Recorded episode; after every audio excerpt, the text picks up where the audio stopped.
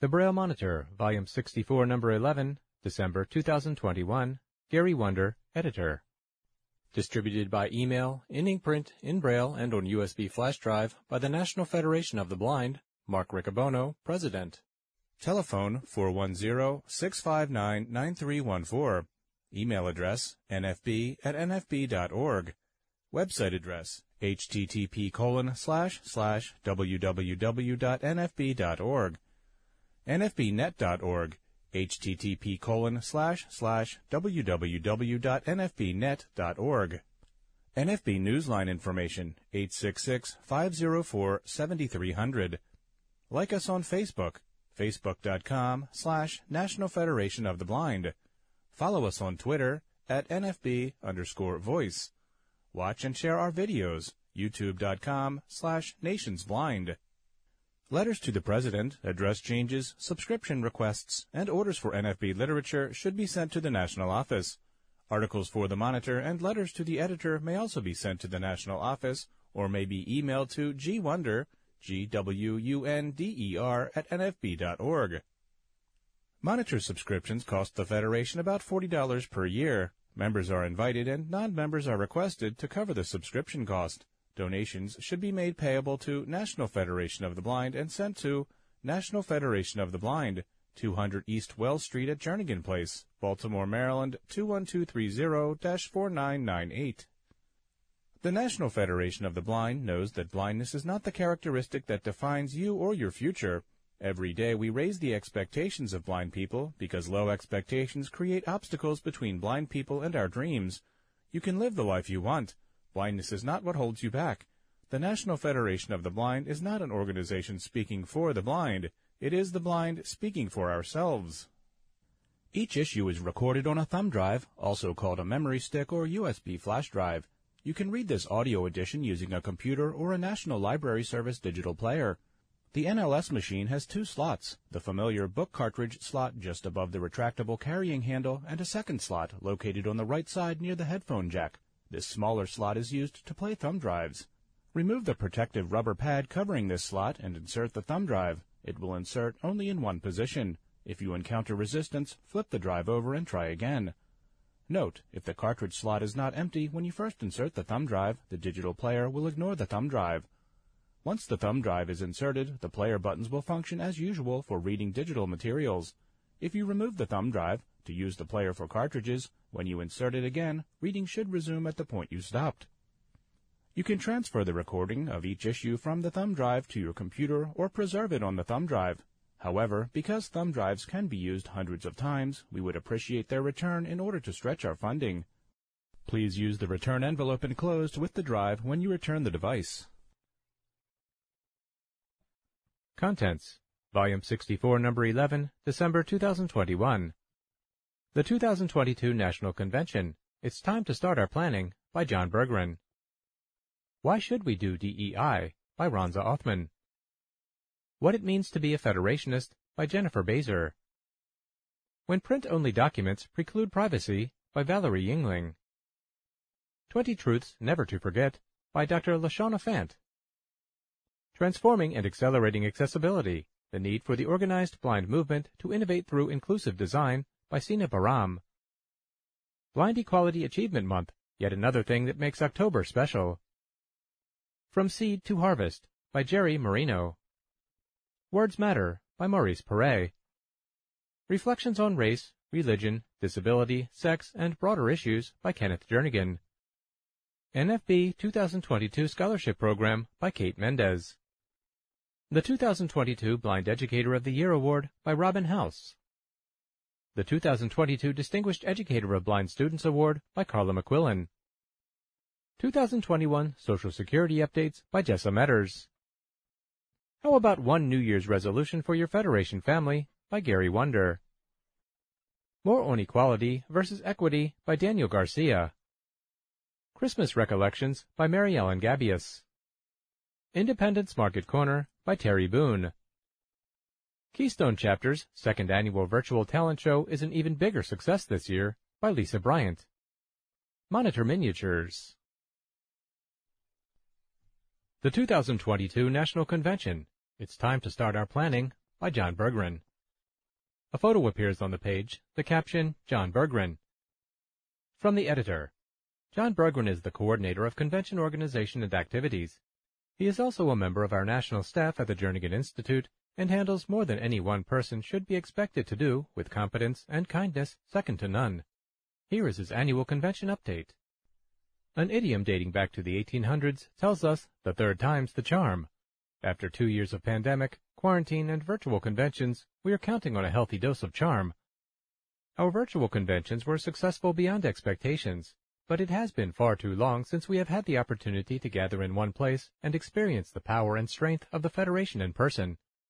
We intend to do just that when we convene in New Orleans next summer for the National Federation of the Blind's 2022 National Convention. Those of you who are longtime Federation convention goers may recall our 1997 convention when we were last in New Orleans. We set our current in-person attendance record that year. Wouldn't you like to be part of the next attendance record? Mark your calendar for July 1 with a note to make your reservation for our triumphant return to normal-ish. The Marriott New Orleans will serve as our headquarters hotel, while right across the street is the Sheraton New Orleans, providing the balance of our sleeping rooms and activity space.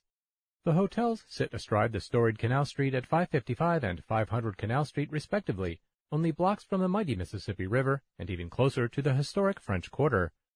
Both hotels offer a range of dining options as well as fitness centers. You'll find a rooftop pool at the Marriott, while the Sheraton features a Starbucks in its atrium lobby. The nightly rate for both the Marriott and the Sheraton is $109 for singles and doubles. Triples and quads can be booked for $119 per night.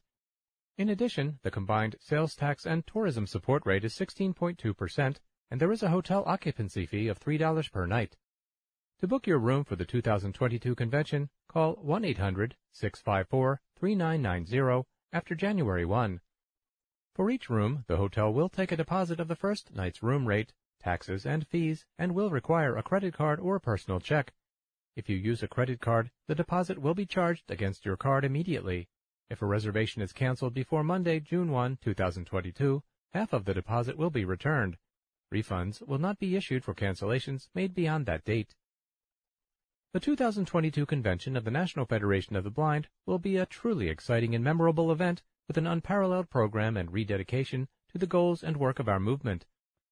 The action begins on Tuesday, July 5, and will conclude on Sunday, July 10, when the gavel falls at the conclusion of the banquet. The agenda will again be chock full of seminars, committee and division meetings, and other breakout sessions. Open to all, the National Federation of the Blind's Board of Directors will hold its annual meeting.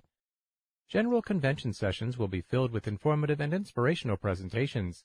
And of course, attendees can look forward to exploring the exhibit hall and capping the week off with the banquet.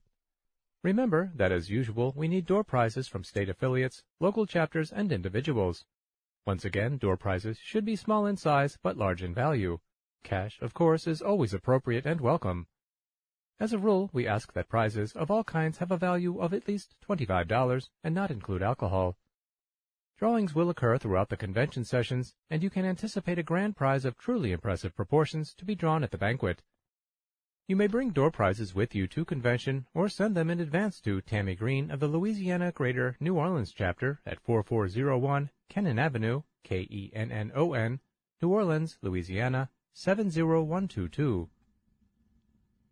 The best collection of exhibits featuring new technology, meetings of our special interest groups, committees, and divisions, the most stimulating and provocative program items of any meeting of the blind in the world, the chance to renew friendships in our Federation family, and the unparalleled opportunity to be where the real action is and where decisions are being made.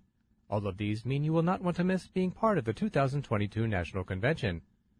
To assure yourself a room in the headquarters hotel at convention rates, make your reservations early. We plan to see you in New Orleans in July. Why Should We Do DEI? by Ronza Othman. A photo appears on the page, the caption, Ronza Othman. From the editor, this article was taken in large part from the Maryland Spectator, the newsletter of the National Federation of the Blind of Maryland. Ronza is our affiliate president and is very active in our diversity, equity, and inclusion effort. She makes a splendid argument that all of us bring to the organization those things we value and make us who we are. At the same time, she makes it clear that we need to be respectful of others and not let the things we value put off others who hold different points of view. We are an organization made stronger by including people of all religions, all races, and all identities. If blindness is a cross-section of society, to be representative, we must also be that cross-section. As you read her remarks, really try to be in her place and feel what she has felt. Ask how we can conduct ourselves in a way that honors our faith, while also honoring the faith of others. Included here is the editor's note that introduced her article in the Maryland Spectator. Editor's note. In recent years, the National Federation of the Blind and the Maryland affiliate have begun devoting time, energy, and resources to incorporating diversity, equity, and inclusion DEI, principles into our thinking and programming.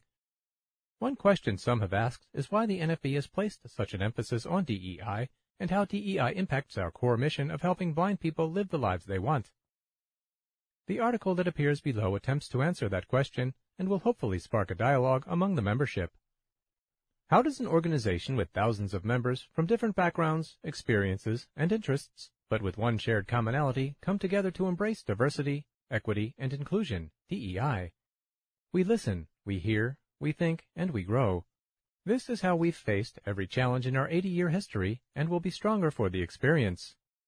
In the past few years, I've been visiting with members of all of our chapters and divisions to talk about what diversity, equity, and inclusion means to each of us and how we can incorporate DEI into our programs. I've learned that on this issue, like every other, our members are a cross-section of society. Some believe DEI is critical to our future and integral to our present. Some believe DEI is important, but will, over time, enhance what we do, and that societal shifts will be absorbed into the NFB naturally. Some believe DEI is not something on which we should focus our energy and resources because we have other more important work to do. I fall into the camp of individuals who believe we need to take active steps to incorporate DEI into our programs. More, I believe we need to talk about DEI in a way that changes thought patterns. I don't believe DEI should solely be programs we operate or trainings we give, though both are important. I believe DEI is a mindset, and I believe it is critical to our future as an organization. Diversity means understanding all of the ways we are different from one another. This may be based on protected factors like race, color, national origin, religion, age, disability, sex, gender identity, LGBTQ status, and so on. But different characteristics may also include political affiliation, generational membership, life experiences, ideology, economic status, geography, and basically any other characteristic we can think of. Equity means creating full access, opportunity, and advancement for everyone, irrespective of their differences. Inclusion is the extent to which people feel a sense of belonging within an organization. Diversity is about our differences. Equity is about fairness regardless of those differences, and inclusion is about the culture that celebrates those differences, makes everyone feel welcome, and fosters fairness. All three are interrelated, but distinct from one another. I believe that the NFB has come a long way in terms of incorporating DEI into its mindset, but I believe some of our members haven't yet understood or brought into the need for it what we do organizationally. This is why I am writing this article. I am Brown. I am Palestinian American and the daughter of refugees whose family won the green card lottery days before I was born. I am Muslim and Arabic is my first language. I am a cisgender woman my family was very socio-economically disadvantaged when I was growing up. I am an attorney. I am a survivor of trauma. I am blind. These are some, but not all of the characteristics that comprise me. These are some of the characteristics that make me diverse, and when I join most groups, these are some of the characteristics that make me different, or these are some of the characteristics that make me the same as others. For example, most members of the NFB, but not all, are blind. Our sighted members are statistically fewer than our blind members, but we need their perspectives and experiences for the NFB to work, e.g., parents of blind children, educators, sighted partners, and family members. I am cisgender, and statistically I am in the majority. But we need all gender identities to participate and feel included in order for our organization to work. I am brown, and statistically that means I am in the minority. But we need people of all races in order for this organization to work. I am Muslim, and that means I am in the minority, but we need those from all faith backgrounds and also those who don't ascribe to a faith tradition to participate and feel included in order for our organization to work. I didn't always feel that my differences were welcome in the NFB and in the blindness community as a whole. I struggled a great deal early on as a result of being Muslim. I have severe dog allergies, So if I tried to avoid being around service animals, people made comments about how my entire religion hates dogs, which is untrue. I remember a state convention when an invocation was very spiritual, and the speaker commanded everyone to stand up and embrace Jesus Christ as your Lord and Savior. In Islam, though we believe in Jesus, it is sacrilegious to refer to Jesus as the Lord and Savior. I did not stand up, and another member sitting next to me began pulling on me, physically forcing me to stand. I told her I was intentionally not standing, and she told me I was being rude and disrespectful. I tried to resist, but in the end her physical strength forced me to my feet. It wasn't possible to make this a teachable moment during an invocation where people are supposed to be silent. This was a humiliating and demoralizing experience. It could have been avoided, though, if my neighbor would have respected my differences and created an inclusive environment for me. It also could have been avoided if the speaker thought ahead of time about the fact that many members of the convention were not Christian and had given a more inclusive invocation. More recently, I attended a chapter meeting that began with a prayer. I was not expecting the prayer, and it echoed some of the same language about Jesus Christ as the Lord and Savior. I felt blindsided by it and did not have the opportunity to step away. I thought long and hard about whether to share my discomfort, and ultimately I decided I had an obligation to do so. If I, as a state president, stay silent, then how could I expect non-elected leaders to speak up? I realized it was my duty to share this perspective. This, too, is why I am writing this article. The NFB is an organization founded around our shared commonality of blindness. We come together to educate, advocate, and lead on issues important to the blind. We bring our differences with us because they are integral to who we are. We possess shared differences, e.g., our race, our religion, our gender, and gender identity. But we also have to recognize that sometimes, by incorporating a particular characteristic that is important to some of us but not all, we are excluding others of us. I've heard from people who have said they believe the NFB is a Christian organization and that they do not feel welcome as non-Christians. I understand why they feel that way because sometimes my fellow members impose their particular characteristics on me, so I feel that way too. This is the anatomy of a majority. The majority doesn't often realize that others think differently or have different characteristics. This is usually not intentional, it is just how majorities work. I believe we have come forward a great deal, but we still have work to do. Every member should feel welcome in the NFB irrespective of any characteristic they possess, and it is incumbent upon all of us to create that inclusive culture. I have also heard from some that the people who are insisting on incorporating DEI are trying to prevent people with certain differences from participating in the organization e.g., those who are religiously devout. I challenge that notion and vehemently disagree. Those of us who come from underrepresented communities have had to carve out our space so we can educate everyone on our particular characteristics. This is true in society, in history, everywhere. The majority has a lesser need to carve out its own space because it already has space in the mainstream. The majority should not be silenced, but should be open to listening as well as speaking, to learning as well as teaching, to hearing new ideas, as well as sharing its own. Let me be clear.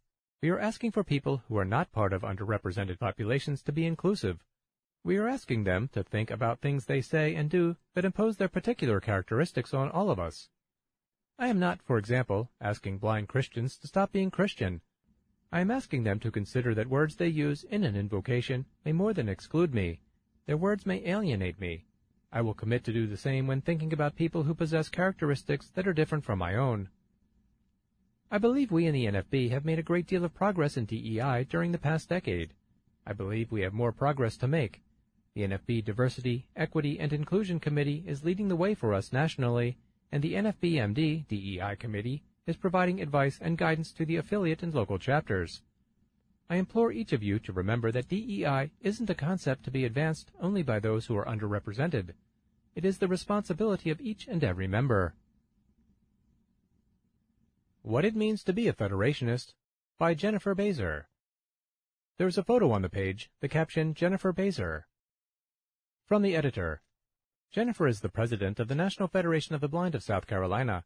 Each week her affiliate generates a brief newsletter called Positive Note and this is issue 1837. Here's what she says about being committed to the National Federation of the Blind and then showing that commitment through work. Greetings, fellow Federationists. I have some thoughts about what it means to be a Federationist. This has been weighing on my mind for a while. I hope that I can convey the intent of my thoughts. If the Federation is near and dear to your heart, Why do some members come to one meeting a year just to vote, but never the 11 other meetings during the year? Why only give suggestions or criticisms, but never be willing to help make things better? Why only complain, but never actively be involved in committees, chapters, divisions, or groups? Why pick and choose chapter or division members who get called and reminded of a meeting or a special event and conveniently forget about those who may not agree with our views, who frustrate us, or who we don't think are cool? As leaders, officers, and members, why don't we promptly return calls, emails, or texts? It is great that we have fun in our chapters and divisions, but why do we often lose sight of doing the work of the Federation? During our meetings, we should be focusing on explaining and demonstrating the NFB philosophy, planning ways to advance the quality of life of the blind, and sharing news about local, state, and national NFB activities. Why do we want so badly to hold office and to have a title, but then not actively and consistently participate? What good is the title if those holding it aren't willing to also put in the hard work to build the Federation?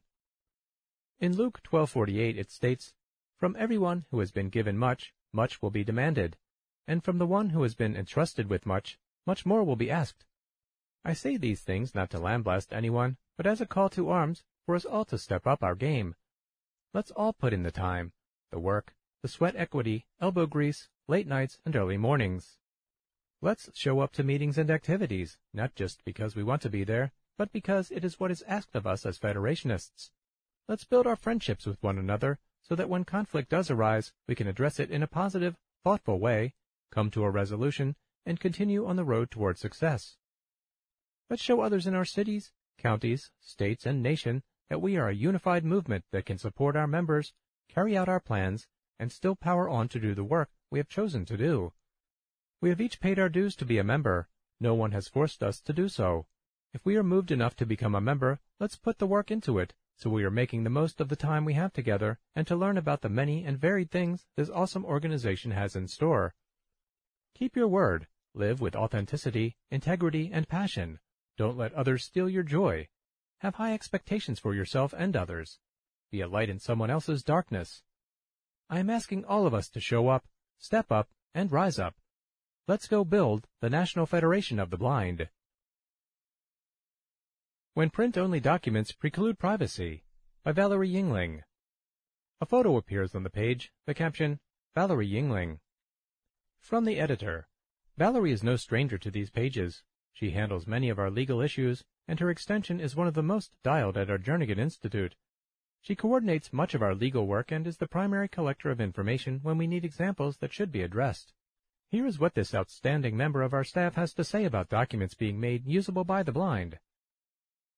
Applying for, renewing, and modifying state benefits such as Medicaid, SNAP, and TANF should be a private, independent, and accessible process for all applicants and beneficiaries, including those who are blind. State agencies with practices of sending print-only communications and or using inaccessible websites and web forms violate the effective communication requirement in the Americans with Disabilities Act, footnote 1, and jeopardize blind individuals' ability to secure health care coverage and food and cash assistance. This is why in 2019, the National Federation of the Blind and members of the NFB of Indiana, Christopher and Sarah Meyer, filed a lawsuit against Indiana's Division of Family Resources and Family and Social Services Administration the lawsuit demanded that the state agencies send notices and communications in Braille or in an accessible electronic format when requested by applicants or beneficiaries, and that the agencies remediate access barriers on their websites. For years, Indiana's Division of Family Resources and Family and Social Services Administration told Christopher that they simply did not have the capacity to produce Braille communication. Even after attorneys contacted the agencies on behalf of Christopher and Sarah, and the agencies agreed that they would provide Braille communications, they still did not send any Braille. Both Christopher and Sarah lost critical state benefits because they were not notified in a format they could read of time-sensitive requests for information. The NFB knows that Christopher and Sarah's experiences are not unique. NFB's legal program hears from members across the country who request but do not receive accessible communication related to government services, and from members who have lost needed healthcare coverage food assistance, and cash assistance because benefit information and notices are not accessible. President Riccobono has stressed that state and federal agencies that administer government benefits and programs have been required to communicate effectively and accessibly with all current and potential beneficiaries for decades. Today, Technology makes effective communication easier than ever, but agencies throughout the nation are still failing to meet this legal and moral obligation. The National Federation of the Blind is committed to fighting for blind people like Christopher and Sarah Meyer when state agencies flout the law. We are now closer to securing equal access for our members, but the devil is in the details, and the struggle is ongoing. Earlier this year, the NFB and Christopher and Sarah Meyer resolved our lawsuit against Indiana's Division of Family Resources and Family and Social Services Administration. The agencies agreed to many settlement terms that have improved access to health care coverage, food assistance, and cash assistance for the blind in Indiana. The agencies agreed to provide braille or large print communication within two to five days of a request and ensure that the agency's contractors provide the same. Train staff on proper Braille production according to the standards set by the Braille Authority of North America. Establish Braille quality assurance measures. Issue an accessible print communications policy and provide training for staff on this policy and accessible format requests. The policy will include that, for any document requiring a timely response, the deadline for response will not begin until the accessible document is sent. Establish an accessible format complaints and feedback process establish, distribute, and make publicly available a web accessibility policy. Ensure that the agency's websites and any web-based forms, applications, services, or transactions are accessible. Conduct annual web accessibility training and testing. Train staff to escalate calls from blind users who encounter web access barriers. Establish a volunteer user accessibility testing group. Make mandatory that any new contract entered into requires contractors' websites to be accessible. Require contractors to conduct pre-release accessibility testing of new websites and updates and to monitor websites for accessibility. The full settlement agreement is available via NFB's legal webpage. This settlement is worthwhile reading. It is not only an important resource for blind residents of Indiana, it can be a powerful tool for NFB members in states that do not yet provide accessible benefits related communication. The settlement terms provide an effective how-to guide for states needing to implement alternative format, web accessibility, and other related processes. It can help these states avoid expensive and time-consuming litigation, and most important, it can raise expectations and afford blind individuals with the same access to state benefits and services as our sighted peers. For further reading, please visit the NFB Braille Monitor show notes page. 20 Truths Never to Forget by Dr. Lashawna Fant. A photo appears on the page, the caption, Dr. Lashawna Fant. From the editor. It is always with joy that we find new authors coming to these pages, and though Lashawna is not new, she is close enough to it that we appreciate her finding a place for her talent in the Braille Monitor. I find these truths uplifting and quite fit for the holiday season. As we navigate through life, we should learn and gain more wisdom. It is central for us to possess gratitude and appreciation for our lives. The following list is not all-inclusive and is not in any specific lineup based on importance. Indisputably, the fabric of life certainly adorns some lovely and outstanding moments. 1. As long as you have a pulse, there is time to make a change. 2. Wherever you go in life, be positive, polite, and true to yourself. 3. Maintaining peace of mind is priceless. 4. Exercise and healthy eating have numerous significant benefits. 5. There is always one reason we can be thankful. 6. Give people their flowers while they are living. 7. Time is something you can never get back. 8. Happiness and worth are not based on the quantity of worldly things you acquire. 9. Sticking to your financial budget helps you rest well at night. 10. If you fall, do not stay there. Get up and do better the next time. 11. As much as possible, try to start early and plan. Procrastination can yield countless unhealthy results. 12. Life is short. Make the best out of every day. 13. Tell the truth, even when it is not popular. 14. You are never too old to learn something new. 15. Whatever you do for others, always do it from your heart. 16. Secure a circle of friends who are strong for you and not a drain. 17. Respect and manners will take you a long way. 18. Be sure to tell your loved ones how much you adore and appreciate them. 19. Your life still has value, purpose, and meaning. 20. You can live the life you want, blindness is not what holds you back. Blind Equality Achievement Month, yet another thing that makes October special. In October, one of the ways we introduced the shift from Meet the Blind Month to Blind Equality Achievement Month was by asking leaders in the Federation to write blog posts, one for each letter. We wanted to feature perspectives on what each of these things mean to our movement. We've compiled the posts here in case you missed them on the blog. Your comments are welcome and encouraged, both in the Braille Monitor and through our other communications channels, one being communicationsteam at nfb.org. Here are the blog entries for each letter.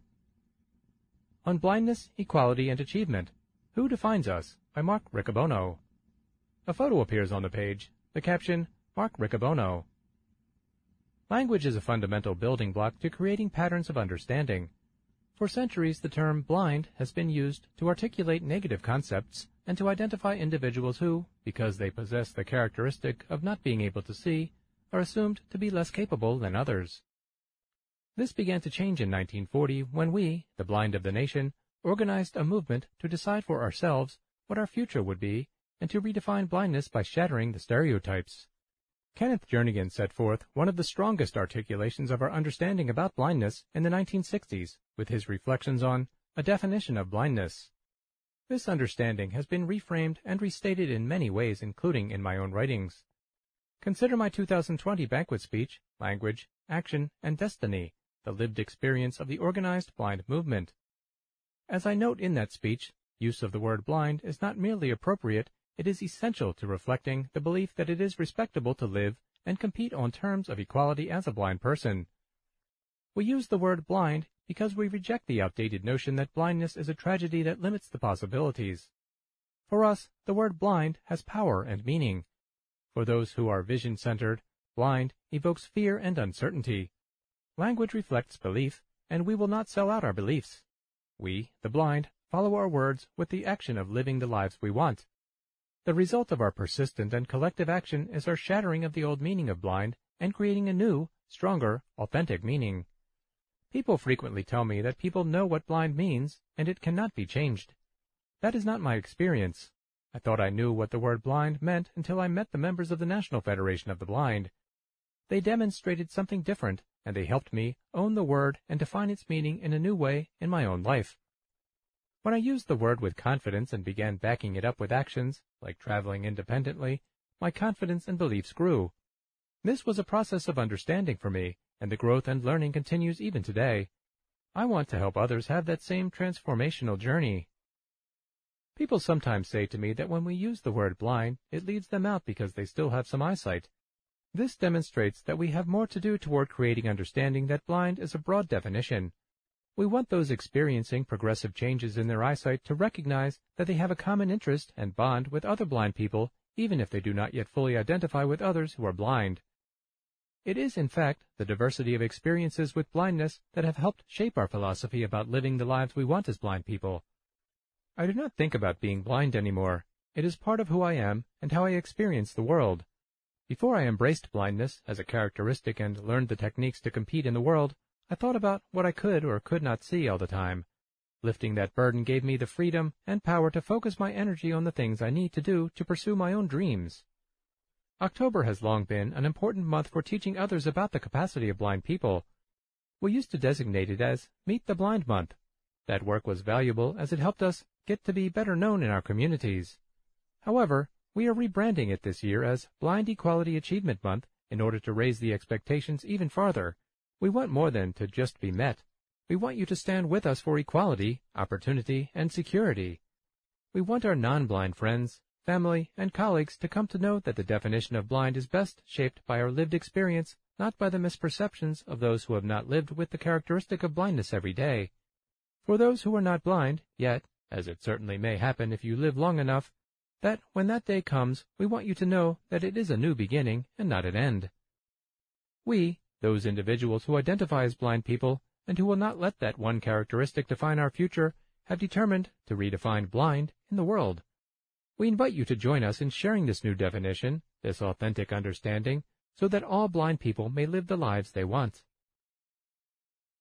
Finding My Way to Equality, Coming Home to the Federation by Linda Melendez.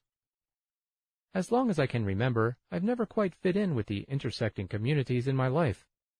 Although I'm of Puerto Rican descent and my full name is very much Latin, I'm white passing, so the Latinx community didn't accept me. Meanwhile, my fair skin, freckles, and red hair didn't get me very far within the white community. They kept me at arm's length because of my name and accent. Needless to say, I had to fight for equality within these spaces. When my son Logan was six years old, I attended my first National Federation of the Blind of New Jersey convention on my own. The following year, Logan came with me, and though I enjoyed myself at both conventions, it wasn't until my son was 19 that I really became an active member. Logan's encouragement and belief that I needed the Federation in my life convinced me to join. By this time in my life, I had experienced discrimination and exclusion because of my race, being a single mother, and my blindness. I came into the NFB hoping that I would find a place where I fit in. We fight tirelessly as an organization for equality in areas from education to legislation, employment to healthcare, and so much more. I have never felt as though I had to fight for equality within the Federation family. As a newer member of the organization, I benefited when Joe Ruffalo took me under his wing, and through his mentorship, I felt empowered to push for equality for all blind people. I'm honored to be leading the charge here in New Jersey as an affiliate president. 2020 was my first year in this position, and I advocated for the rights of blind parents before the State Judicial Committee. The expectation is for the bill to be signed into law before our next national convention. I'm also proud to say that to date, two-thirds of our representatives have signed on to the Access Technology Affordability Act, ATAA, another piece of legislation that gives blind people equal footing in society.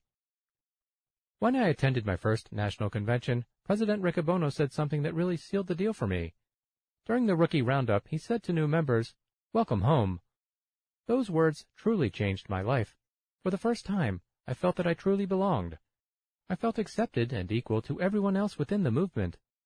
All of the things that kept me from full and equal participation within my community are now strengths that I use in the Federation. I like to think of myself as abuela, bracket grandma, close bracket, president. I am teaching my two-year-old grandson, Lucas Matthew, to see people as equals no matter our background. I proudly pay membership dues for Lucas every year and will do so until he's 18. My hope is that he is inspired to lead his generation to the place where equality for all is the rule, not the exception. Celebrating Our Milestone Achievements by Anil Lewis. A photo appears on the page, the caption, Anil Lewis. I made my decision to become a member of the National Federation of the Blind, NFB, after attending an NFB of Georgia meeting and listening to the speaker make an impassioned plea for the membership to do everything possible to ensure that a young blind student receives Braille instruction in his classroom. I soon pledged to participate actively in the effort of the National Federation of the Blind to achieve equality, opportunity, and security for the blind, and have subsequently shared in many significant milestone achievements as part of the world's most transformative group of blind people reclaiming my life through the acquisition of the alternative skills of blindness, braille, cane travel, access technology, and independent living skills, all nested in the NFB philosophy of belief in the true capacity of blind people, was a significant personal achievement. Establishing a positive self-concept of myself as a blind person, developing the necessary problem-solving skills, and recognizing the need to fight for full participation while accepting full responsibility allowed me to achieve professional success and serve as an active member of our movement. I shared in securing several significant achievements as a member of the Georgia affiliate of the NFB. In addition to securing Braille instruction for many more blind students, NFB of Georgia members were able to support the passage of the Audible Universal Information Access Services legislation, which funds the NFB Newsline in Georgia. We were able to work in concert with the Georgia Secretary of State's office to make Georgia the first state with non-visually accessible voting machines in every precinct and every election. The struggle is real, and progress does not come as quickly as we would like. We have overcome many of the barriers of the past that prohibited us from being considered as equals, and if the world was static, we may have achieved the fundamental equality we seek. However, the world continues to evolve, and we must evolve with it. Therefore, as the methods of providing education evolve, we will still need to struggle to ensure that blind students receive appropriate Braille instruction and have access to accessible learning materials.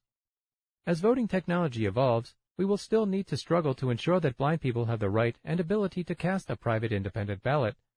Likewise, as the nature of the jobs and the skills required to perform them evolve, we will still need to struggle to eliminate the barriers that prevent blind people from securing competitive, integrated employment. In fact, this month we have an opportunity to reach a tremendous milestone in the elimination of Section 14C of the Fair Labor Standards Act, which allows employers to legally pay workers with disabilities less than the federal minimum wage. A proposed rule by the Committee for Purchase from People Who Are Blind or Severely Disabled, known as the AbilityOne Commission, has recently been posted to the Federal Register, instituting a prohibition on the payment of subminimum wages under 14C certificates as a qualification for participation as a nonprofit agency under the Javits Wagner O'Day program. Link to the document available on the Braille Monitor show notes page. Each of us should take time to comment so that we can all celebrate this milestone once it is achieved. Blind Equality Achievement Month is a time for us to intentionally focus on celebrating our milestone achievements to remain motivated to continue along this sometimes difficult and frustrating path toward full citizenship. As we remain focused on our destination, we should revel in our journey as we continue to make rational, incremental progress toward achieving our goals of equality, opportunity, and security, we will measure our progress by the many milestones along this path to freedom. The Magic of a Month and Should We Be Celebrating by Gary Wunder. There's a photo on the page, the caption, Gary Wunder. For the last few weeks, we have been writing about Blind Equality Achievement Month, focusing a bit of attention on each letter that encompasses our approach to October and the effort that we make to change people's perceptions about what it means to be blind. We saved the toughest questions for last. Why a month? Have we achieved enough to celebrate? And why should the blind get special attention? So what is a month? Merriam-Webster says it is a measure of time corresponding nearly to the period of the moon's revolution and amounting to approximately four weeks or 30 days or one-twelfth of a year. So as much as I respect and rely on Merriam-Webster, that really doesn't get us very far because it tells us what we already know. I could play a little bit with the romantic notions about the various stages of the moon, but I'm not sure that would tell us anything about why a month is the appropriate measure of how long we should celebrate the achievements of the blind or focus our energy on receiving equal treatment. Maybe we can start by admitting that a month is an arbitrary period when we are talking about how long a celebration should be. Perhaps what we should be discussing is not why a month is the obvious choice for our program, but instead figure out how to take best advantage of this measure of time. If we wanted to send a message to people, we must realize that they are busy and offer it at times when they may be available to receive it. A month lets us choose from all the weekdays that end in Y, and we may take the same advantage of weekends to catch those who are otherwise occupied during the week. A month is long enough to let us schedule multiple activities and not wear people out by trying to squeeze those activities into a week. Some people are concerned less about the unit of time, but instead are focused on the appropriateness of celebrating achievements by blind people. They ask, why should we be celebrating when there's so much work still to do? The acknowledgement of achievement suggests that work pays off, and this is important if in fact we have more work to do, which we most assuredly do. We need some time to do cheerleading to get people excited about what blind people have done, but more importantly, about what blind people can do. For some, this excitement may translate into extending opportunities to people they had previously considered incapable. For others, it may mean taking a step that they previously thought foolish, unrealistic, or imprudent. Encouraging a person to dream is a positive step, but helping them to act on that dream is truly a noble leap forward. One question that is periodically raised is why blind people should highlight our own achievements given there is already Disability Awareness Month. If we are engaging in needless duplication, it is a poor use of our resources and time. A compelling argument for me has always been that blindness is feared more than any other disability and polls have suggested that it is feared second only to cancer when it comes to health conditions. A significant reduction in eyesight is specific in the life changes it can bring about, and answering those fears must be equally specific. Generic terms are fine when crafting legislation to broadly address human rights or trying to define large groups of people. But when it comes to problem solving, people are looking for specific solutions, and being responsive must mean we are specific in discussing our life experiences and the alternative techniques we daily employ. Is there a reason to focus energy and attention on the quest for equality and the achievements that have sprung from it during the month of October? The answer isn't found in some book of wisdom. It is found in us. If we believe that the pursuit of equality of opportunity is worth it, we share that passion with the public. If we believe that our achievements are worth sharing with the world that too often undervalues us, we will do it. If our life experience is that we should do that sometime, is less effective than, let's do that next week, then we will rally behind the idea of Blind Equality Achievement Month and focus on making who we are, what we do, and what we can bring to our communities more visible in the 31 days October gifts to us. I think we should, know we can, and fervently believe we will. From Seed to Harvest by Jerry Moreno. From the editor. Jerry lives in Matthews, North Carolina, and he has been in the Federation since May 1994. Within a month of being introduced to the National Federation of the Blind, he found himself on a bus to visit the National Center for the Blind, now known as the Jernigan Institute. He remembers being very impressed by Joe Ruffalo and thought that he had never met anyone with more enthusiasm. One thing he learned on that bus was that if you didn't want a job, you shouldn't sit anywhere near Joe Ruffalo. At the time, Jerry did not consider himself a blind person, but only a person who might be losing his vision. He refused to use a cane, no matter the bruises that came from being unable to see what was ahead of him. Jerry is now retired, but worked as a social worker, and at one point in his career, he was the manager of an office that found him supervising 170 people. He recalls walking up to the door, reaching for the door handle, and being asked by a bystander, Can you manage? His response was, I hope I can. I'm the director of this office. Here is what Jerry has to say about nurturing the right kind of attitude that will lead to employment and the many benefits that come from it. Why not work? This question is asked by many blind people. However, some blind folk ask, why work? They ask this question because of a lack of understanding, for if they only realized that in them is the potential to succeed, that the possibility already exists in them to succeed, they would not even think of failure. Consider a tomato plant seed. It has all the potential to become a fruit-bearing plant given the proper set of circumstances. All that is necessary to become a tomato is already in the seed. Contemplate that for a while. Think of yourself as a seed. Are you planted in fertile ground, or are you on the shelf? A seed on a shelf is useless. It cannot produce anything. It will stay a seed for all its life. Until planted, it will never bear fruit. However, with the proper conditions, the planted seed will bear fruit. What are the proper conditions? Conditions such as prepared soil, sufficient water and nutrients, sunlight and heat, and a weed-free and obstacle-free environment are important in the growth process. These will enable the seed to grow and flourish. What conditions do you need to produce fruit? You start by understanding that you are like a seed. All you need to be successful is already in you. You need to foster the proper conditions for growth. Your ground needs to be broken up or plowed. This means that you must understand and believe in yourself that you can make it. If you do not, you can never rise above your own expectations. It would be like a seedling trying to pierce the hard soil or roots trying to pierce hard ground. Without the ground being broken, the seeding cannot pierce the topsoil or the roots cannot absorb sufficient water or nutrients.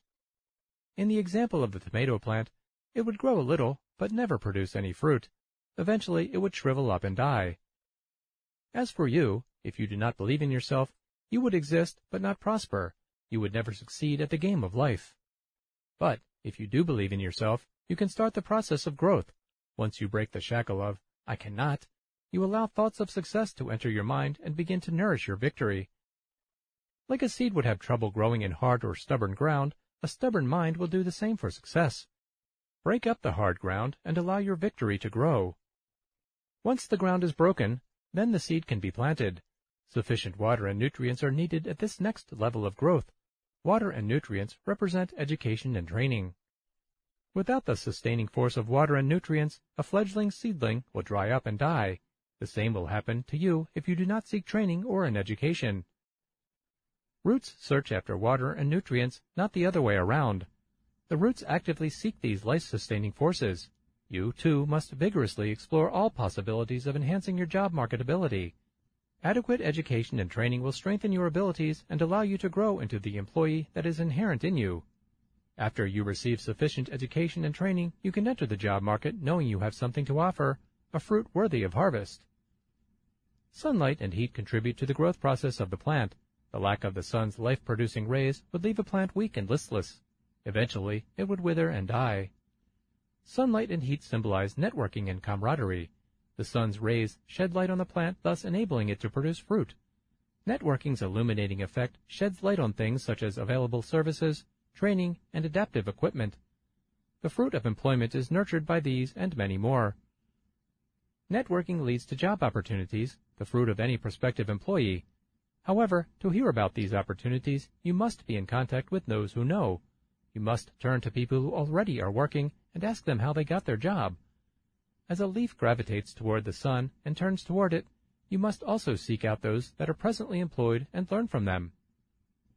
Various plants have a diverse tolerance to cold. A prolonged cold spell will greatly affect the size and amount of any fruit. Without networking, you run the risk of no harvest, that is, no job.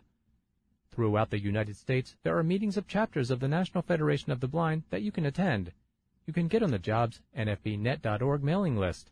The only way you can find out about these things is by asking. Do not be left out in the cold. Come to chapter meetings, conventions, and in so doing, you will network. The warmth of camaraderie will nurture you and give you companionship. Knowing that there are blind people who have already traveled the road you are about to take will alleviate any fears that you may have. Associating with successfully employed people will have an advantageous effect on your attitude. It is always better to identify with positive people than negative. Do not be dragged down, be lifted up, and associate with those who can help you. Weeds and obstacles can have an adverse effect on the growth of any plant. Weeds can choke a plant to death. There are those in society who have hindered the opportunities of blind people to succeed. Most are unintentional due to a lack of education or information. Nonetheless, the result is the same. The choking effect of misconception and ignorance need to be pulled up as a weed from the root and destroyed. As a plant needs a weed-free environment to be fruitful, when given a weed-free environment, the blind can be just as fruitful as their sighted peers. Some obstacles to plant growth may have nothing to do with soil or climatic conditions. Improperly planted seeds may become fodder for the birds. Shallow planted seeds will not survive. If you are not prepared for employment, or even greater, for life, you run the risk of being eaten up alive. Most obstacles are either avoidable or removable. Knowledge and wisdom will help to expose and extract any obstacle in your way. To be fruitful, you must first learn what the obstacles are and then how to avoid or remove them. How sad is it when you see someone who thinks they have Mount Everest in their way when it is only an ant hill? The rich history of the National Federation of the Blind is replete with examples of dislodged Mount Everests. Floyd Matson's Walking Alone and Marching Together chronicles many a mountain turned ant hill. This book is essential reading for all blind people.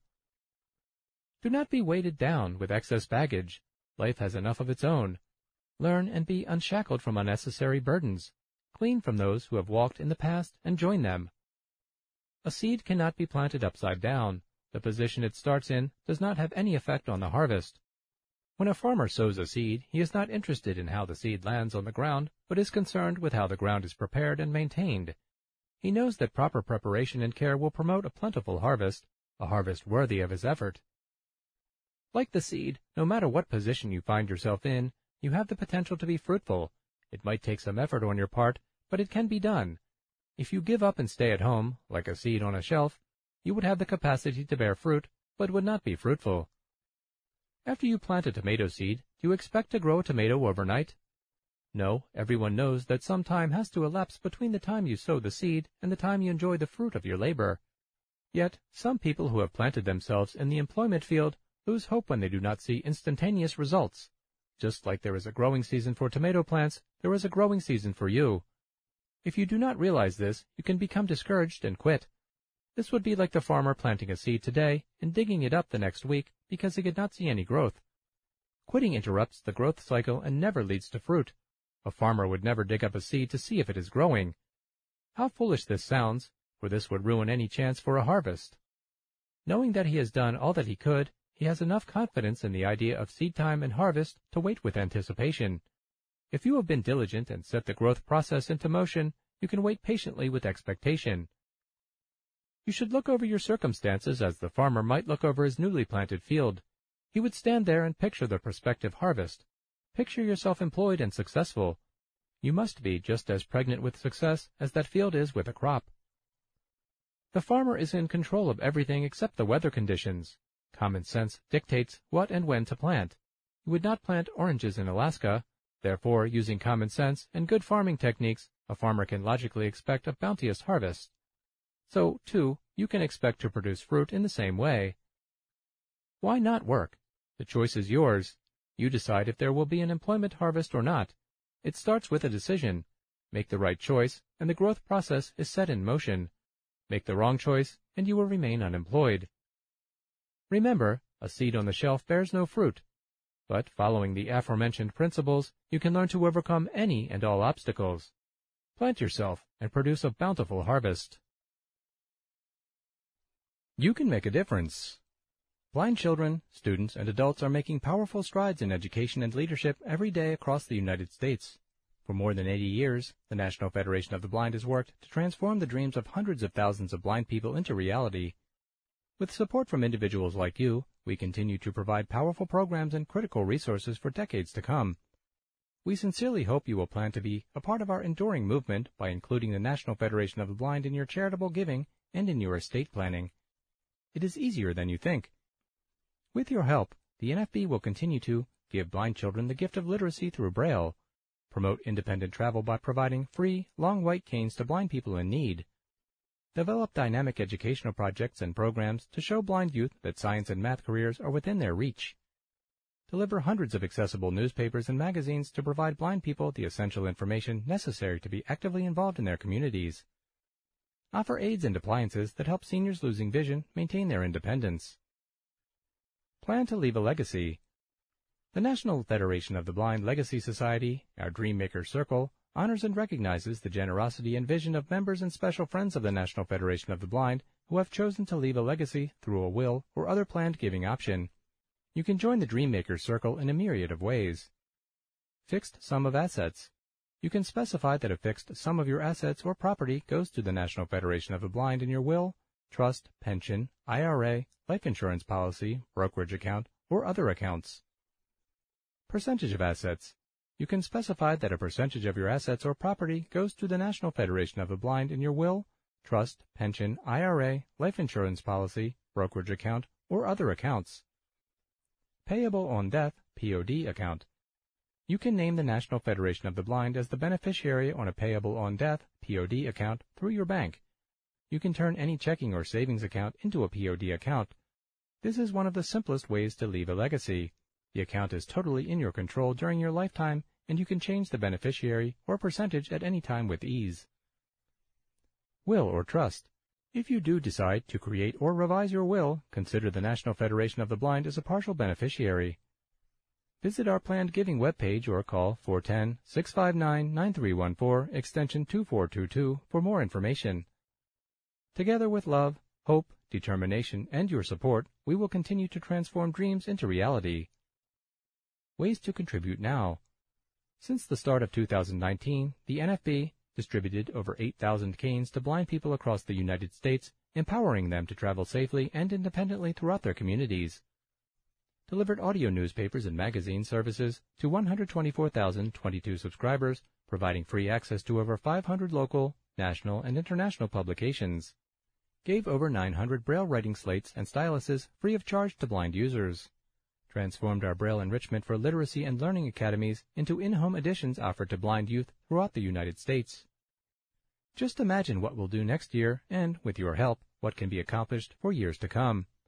Below are just a few of the many diverse, tax-deductible ways you can lend your support to the National Federation of the Blind. Vehicle Donation Program. The NFB accepts donated vehicles, including cars, trucks, boats, motorcycles, or recreational vehicles. Just call 855-659-9314 toll free and a representative can make arrangements to pick up your donation. We can also answer any questions you have. General donation. General donations help support the ongoing programs of the NFB and the work to help blind people live the lives they want. You can call 410-659-9314 and elect option 4 to donate by phone. Donate online with a credit card or through the mail with a check or money order. Visit our Ways to Give webpage for more information. Pre-authorized contribution. Through the pre-authorized contribution PAC program, supporters sustain the efforts of the National Federation of the Blind by making recurring monthly donations by direct withdrawal or funds from a checking account or a charge to a credit card. To enroll, call 410-659-9314, extension 2213 or fill out our PAC donation form online. Link available on the Braille Monitor show notes page. If you have questions about giving, please send an email to outreach at nfb.org or call 410-659-9314, extension 2422. Words Matter by Maurice Peret. A photo appears on the page, the caption Maurice Peret. From the editor. In this time of social change, I find that I particularly like the title of this article. Although I do my best to stay up to date, listen to every point of view I can, and seem to spend most of my time reading, there are many terms I do not understand, yet I see them used in our literature, some of which I have some responsibility for editing. Several years ago, someone wrote an article in which they opined that this condition really sucks. I replaced the word, and my young assistant laughed. She said it was a commonly used word and that I should not shy away from it. She said she could well understand the origin of the word that I initially understood, but that it had changed and was now part of the common parlance. Of course, she did more than laugh at me. There are times when she cautioned me against words that I wanted to use. I wanted to refer to Dr. Jernigan and Dr. tenBroek as intimates, but again, she suggested that there was a disconnect between my understanding of common day usage and what I was intending to say. I have been reading a book by Ibram X. Kendi about being an anti-racist, and I was struck by these sentences. Definitions anchor us in principles. This is not a light point. If we don't do the basic work of defining the kind of people we want to be in language that is stable and consistent, we can't work towards stable, consistent goals. As a reader of the Braille Monitor, I'm not sure that I have ever been properly introduced to the term othering, I believe it means to consider a group different from oneself and to see that difference as negative rather than positive. The Oxford Dictionary offers these synonyms rejected, excluded, shunned, spurned, rebuffed, snubbed, scorned, ostracized, and repudiated. I take from this that the term refers to a group considered so foreign that I pretend that I cannot relate to their experience or feel I have no obligation to see the world as they experience it. So what about other terms that float into the language? One I recently questioned was woke. This word can be troublesome because the definition is not as clear. It depends on when the word was used and by whom. In its simplest form, it means to have passed from sleep to consciousness, but other definitions definitely exist, and this is when things get complicated. To some, the word woke means to be mindful of current issues and to be supportive of them, particularly as they relate to social movements. To some, the word means a decision to be aware that what is reflected in your life may be very different in the lives of others. To some, the word evokes all that is offensive about political correctness, and to call someone woke is not to flatter or compliment, but to say they have bought into division and the fragmenting of society. To them, it embodies all of the evils of cancel culture, yet another term, and the ideology of victimhood. So when we use words like this one, we better be certain that we understand the different meanings it has and think about whether our concept can be explained as well with other words that make clear our meaning. All of this is to say that I want us to be careful in the language we use. The monitor should not be a tool that divides us, but neither should it be so antiseptic that we avoid understanding the issues our fellow blind people experience. Now for a word about Maurice before he begins speaking for himself. He is not easily categorized politically. He spends a lot of time reading, and some of the characters that are treated unfavorably in our culture are ones he believes are misunderstood. If he believes that Karl Marx and Vladimir Lenin have points of view with which he agrees, the fact that we print his comments does not mean that the National Federation of the Blind or the Braille Monitor has an opinion about these revolutionaries. What it does mean is that we believe Maurice has opinions that we benefit from organizationally if we share them, come to understand them, and can then decide with reason what we will take and what we will reject in our own view of the world. So, in furtherance of better communication about issues of importance to us today, here is what Maurice has to say.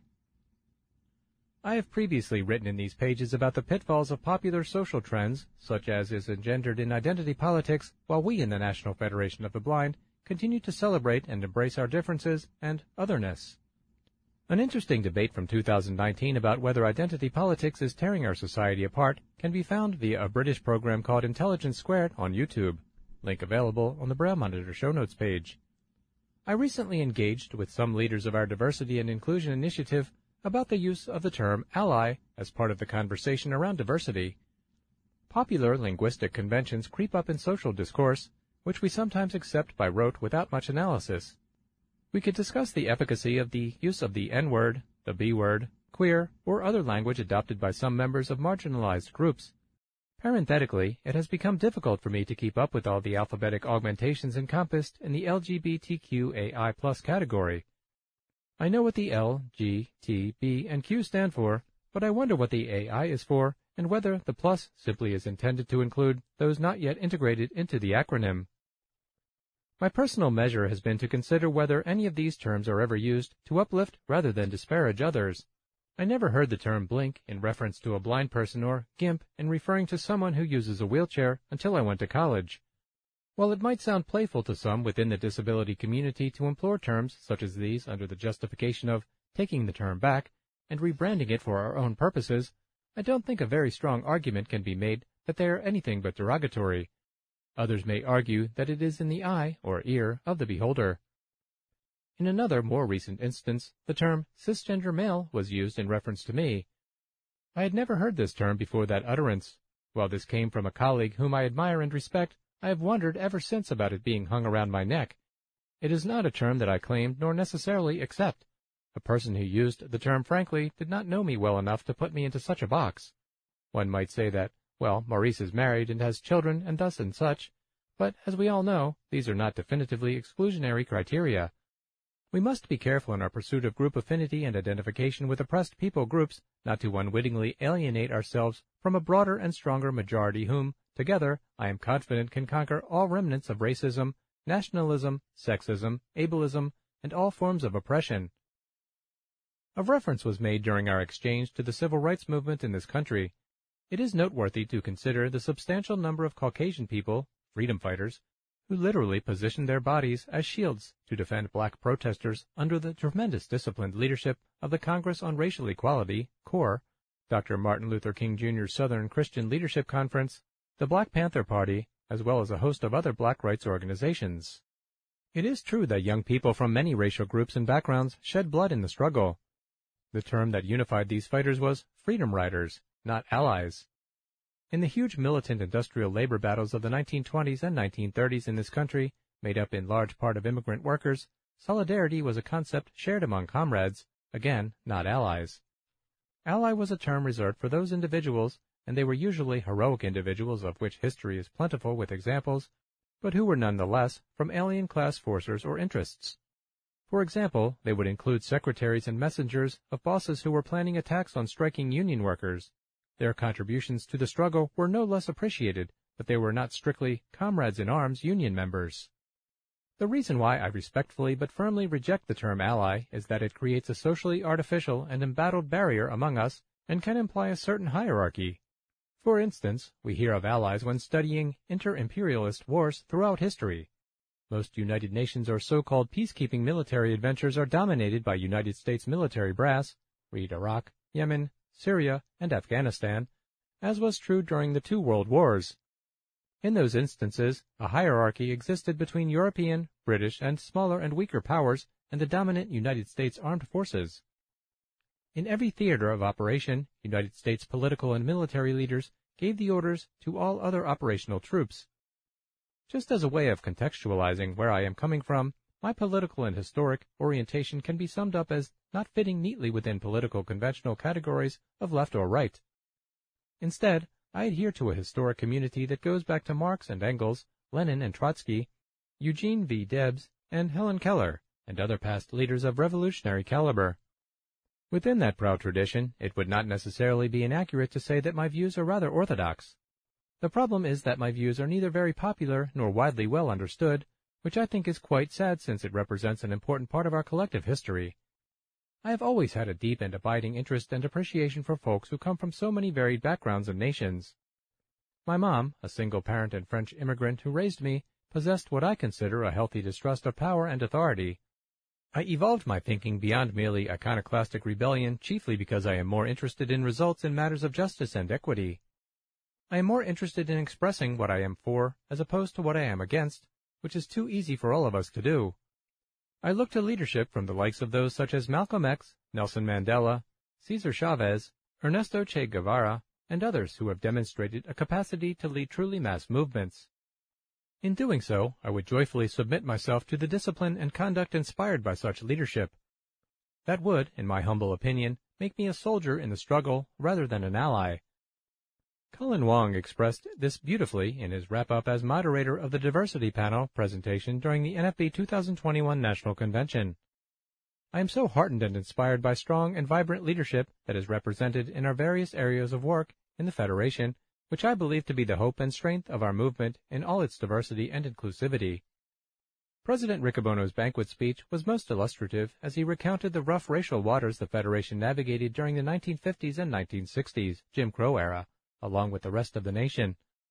Unfortunately, this has not always been so prolific in the literary, historic account of our movement. It is often said that history is always written from the point of view of the victors, although this is rather simplistic. I look at this from a decidedly internationalist perspective as well. Malcolm used to remind us that while African Americans, Latinos, indigenous Americans, Asian and Pacific Islanders, along with those of us with disabilities, suffer the indignities of a minority class in the United States, that fact is not reflected in much of the world's composition. In building truly effective mass movements, therefore, I believe we must come to understand our capacity to come together in united action. Our experiences are not the same, and I would not suggest otherwise. To consider another angle, the so-called progressive left liberals in this country completely missed the mark in maligning whole swaths of people who could and should have been considered allies, to borrow the term, in the political theater that led to the election of Donald J. Trump.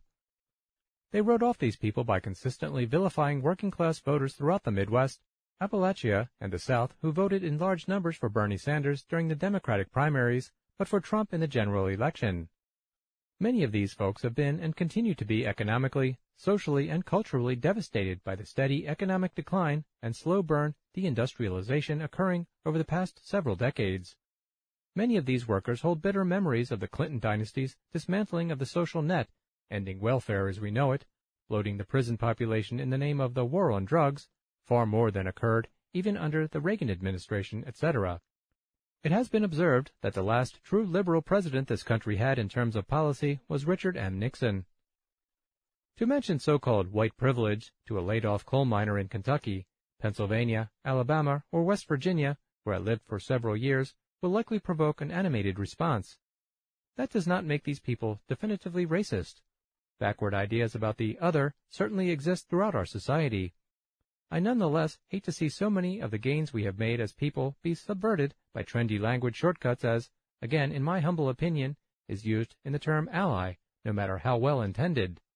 I am reminded of a speech presented by the late great Federation leader, Dr. Kenneth Jernigan, in an October 1994 issue of the Braille Monitor entitled Reflections on Race, Religion, Disability, Sex, and Broader Issues in response to a letter accusing him of racially insensitive language in presenting a distinguished award to Ms. Doris Johnson.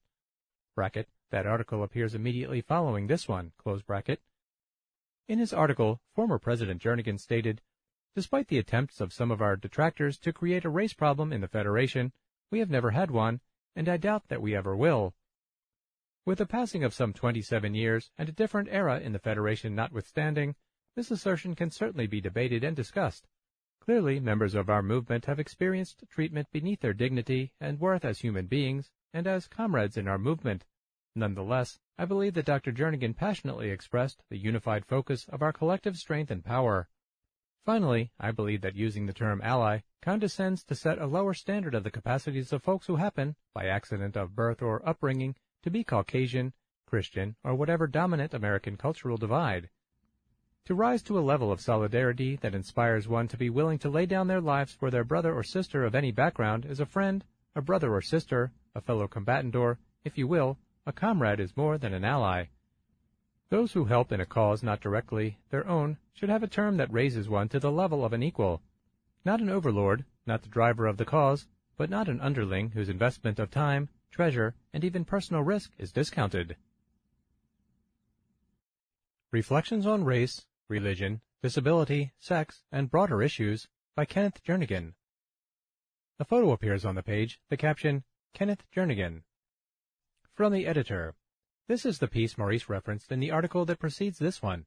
It originally appeared in 1994, so some of Dr. Jernigan's perspective would certainly be different had he been in the audience when, not blind to color in the Federation, a panel on the experience of black and blind in America was presented by Ever Lee Hairston, Denise Brown, Ron Brown, Bobby Pompey, and Tariq Williams at our 2020 National Convention. Those who believe they can predict how he would alter this article in 2021 fail to appreciate how often we who tried to guess his positions on things turned out to be wrong because he had more perceptiveness than we gave him credit for at the time. If we ever find ourselves in the position of not being able to read or consider articles, books, plays, television shows, and movies simply because they reflected how things were or how they were perceived when written, we will certainly subtract from not only our understanding of history, but all the ways in which it has influenced the building of what we now consider to be the reality of today. I hope you enjoy this article. The opponents of the organized blind movement have never understood our strength and unity. Failing to comprehend, they have made a mystery of it, hinting at all kinds of sinister controls and machinations. But the secret is no secret, and the mystery is no mystery. We deal with only one set of issues, those related to blindness. As an organization, we deal with nothing else. Moreover, if a thing is not a problem, we refuse to call it one, even if somebody insists that it is. Finally, we treat each other like brothers and sisters, not the way some folks treat their brothers and sisters, but the way they should treat them.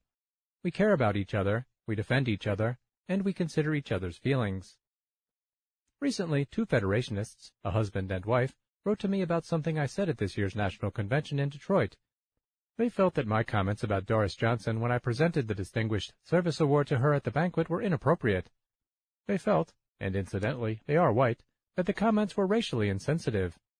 Despite the attempts of some of our detractors to create a race problem in the Federation, we have never had one, and I doubt that we ever will. In the circumstances, I might have answered these two Federationists superficially or simply have brushed their comments aside, but this is not the way we treat members of the family. These are sincere, thoughtful, dedicated Federationists. They deserved a reasoned response, and I did the best I could to give them one. I also took the occasion to expand the question and to write for a broader audience, you who read the Monitor. Here are the letters and the remarks I made at the banquet. July 20, 1994. Dear Dr. Jernigan, Greetings. We are still both catching our breaths after the whirlwind week of convention. We hope you had as wonderful a time there as we did. We are writing you concerning the service award presented to Doris Johnson at the convention banquet. While introducing her, you described her at length as an unsophisticated, self-effacing volunteer who cheerfully toiled at humble tasks with no expectation of recognition or thanks.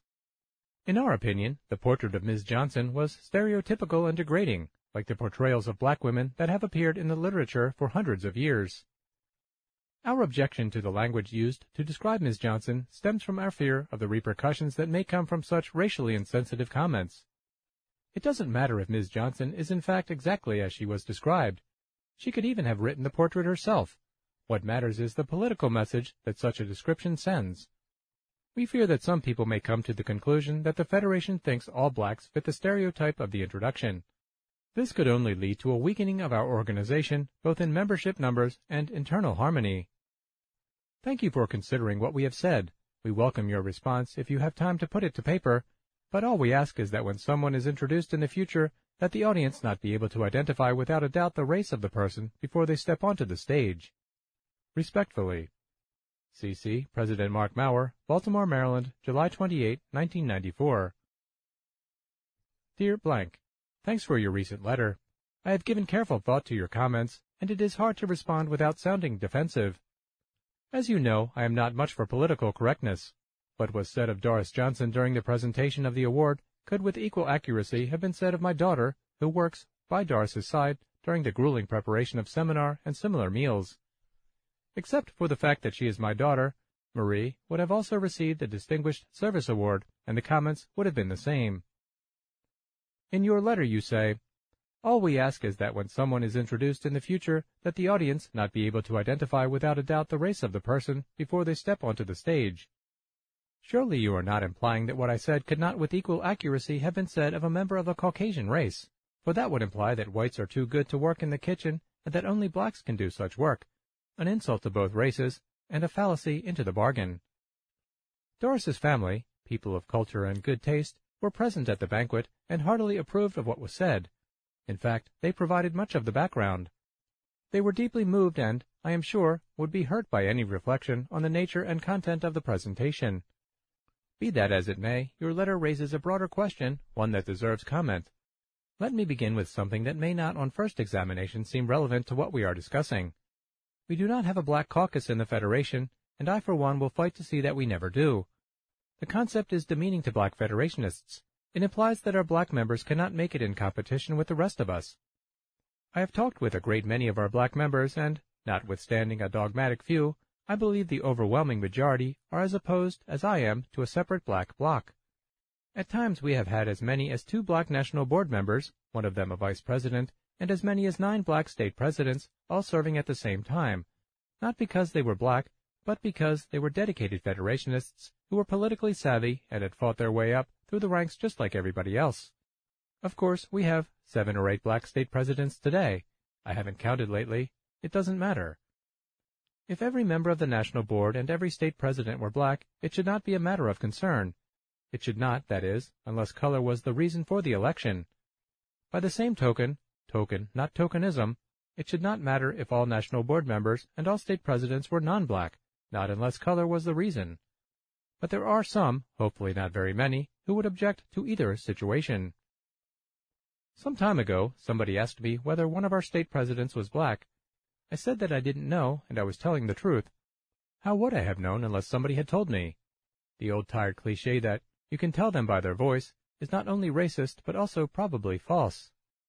We had a reason not too long ago to fill out a paper concerning the racial composition of our staff here at the National Center for the Blind, and I was told that I had omitted one of our black staff members. This person had worked for us for several years, and I had no idea what his color was. What difference did it make? I couldn't see him. I couldn't tell by his voice, and I had never asked.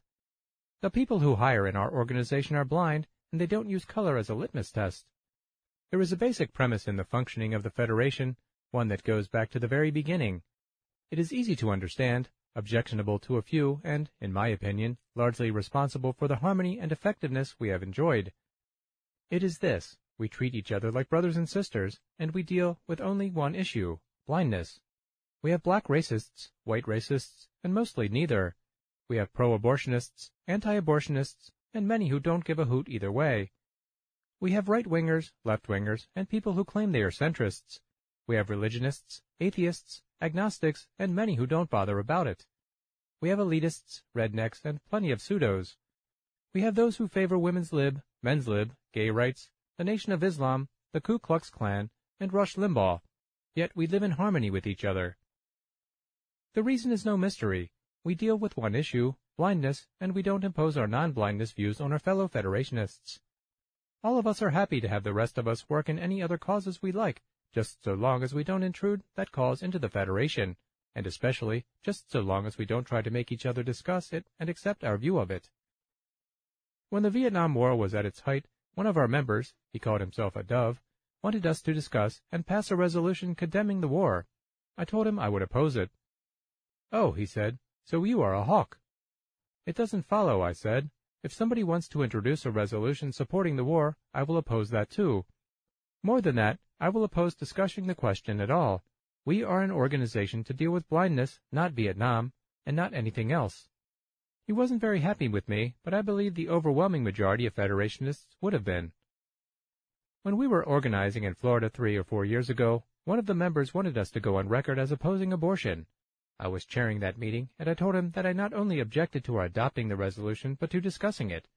I told him that before we could consider the merits of the question, the members would have to agree that they wanted to talk about it. I further told him that the members had the right to decide not to discuss an issue. Everybody in the entire meeting except him thought we should not consider the matter, and we didn't. But I know that many of those present felt that abortion was wrong. None of us objected to his holding his view on abortion. None of us objected to his going out and trying to get the rest of society to believe as he did. But we felt that the Federation was not the proper forum. For my part, the concept of a disability group or caucus in either of the major political parties would be counterproductive and offensive. We are not as helpless and incompetent as that implies, and if the idea should ever take hold, we would likely forever to be limited to minority status and disability matters.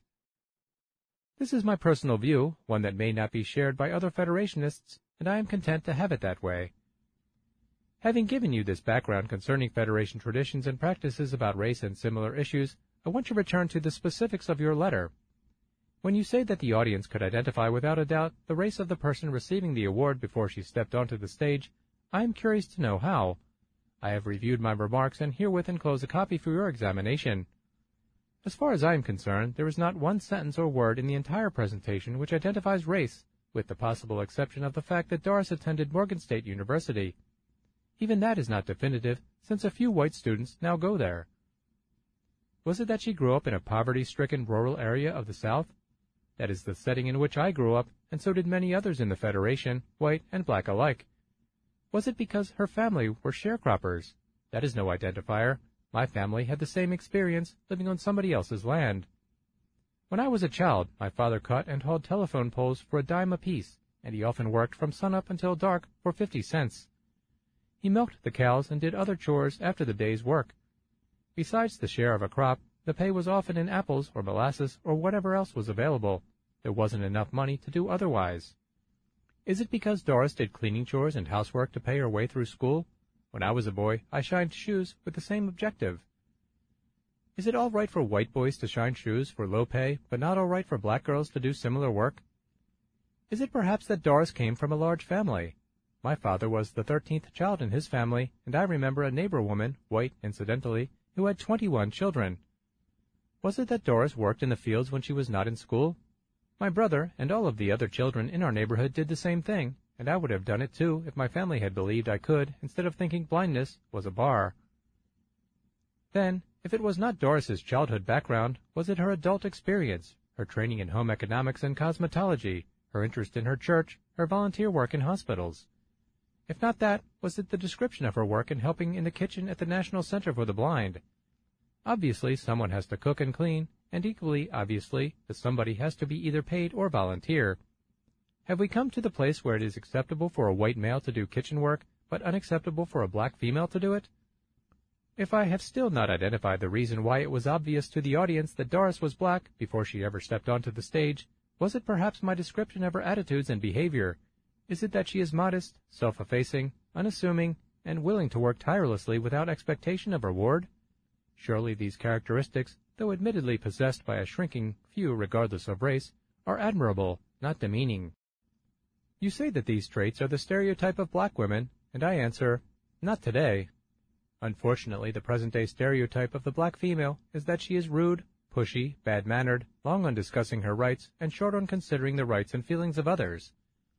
Although that stereotype fits some black women, and a great many white ones too, as well as a lot of males of all races, I think it is false, characterizing only a minority. Humility, good manners, willingness to work, a desire to give, and a spirit of dedication without a corresponding wish for self-aggrandizement are still, even in today's society of skewed values, worth recognizing, praising, and rewarding. Let me move to another aspect of the situation. How should I have made the presentation? I might have said that Doris was an outstanding leader and that the award was being given to her for that alone. Such a presentation would not have been believable, would not have given pleasure to Doris, and would not have helped the organization. Doris is not an orator, a center of the stage planner and rallier of the troops. She is a solid, hard-working member, and she likes it that way. Her contributions are of real value, and the Federation was recognizing that fact and telling her that she is appreciated. I could have made the presentation in such a way as not to indicate the kind of work Doris does for the movement, but this would have been vapid and inappropriate. I could have talked of her work without mentioning her qualities of humility and avoidance of the limelight, but such a presentation would not have been accurate or complete.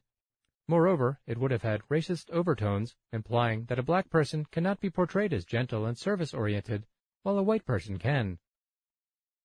Of course, we could have refrained from giving her the award at all because of the kind of work she does and because of her unassuming spirit. But that seems unfair and counterproductive. It would have been the worst kind of elitism. Doris Johnson is a rare human being. She is strong without being pushy, she is humble without being weak, modest without being spiritless. Unlike so many, she does not demand constant petting, nor does she insist on forever being told how great she is. She simply sees what needs to be done and does it. I wish we had hundreds more like her. In your letter you say, it doesn't matter if Ms. Johnson is in fact exactly as she was described. She could even have written the portrait herself. As you reflect on the matter, I hope you will decide that this is not exactly what you meant, it is all very well for us to care about classes of people, but I think it is even more important for us to care about individuals. What Doris wants and how she feels are important factors in the equation. If we move human beings like pieces on a checkerboard to accomplish overall strategies and to satisfy the needs of this or that segment of society, we dehumanize ourselves and the entire process. You wrote to me in unadorned candor. I hope you are willing for me to do likewise in response. I respect you, both of you, and for many of the qualities that earned Doris her award. I hear good things about you and believe you have a great future in the movement. It must be obvious that I have given time and careful consideration to your letter. Think about what I have said and tell me how you feel about it if you want to. Whatever your reaction, let us work together to make the Federation better and stronger than it has ever been. Sincerely, Kenneth Jernigan, President Emeritus, National Federation of the Blind. Distinguished Service Award Presentation, Doris Johnson.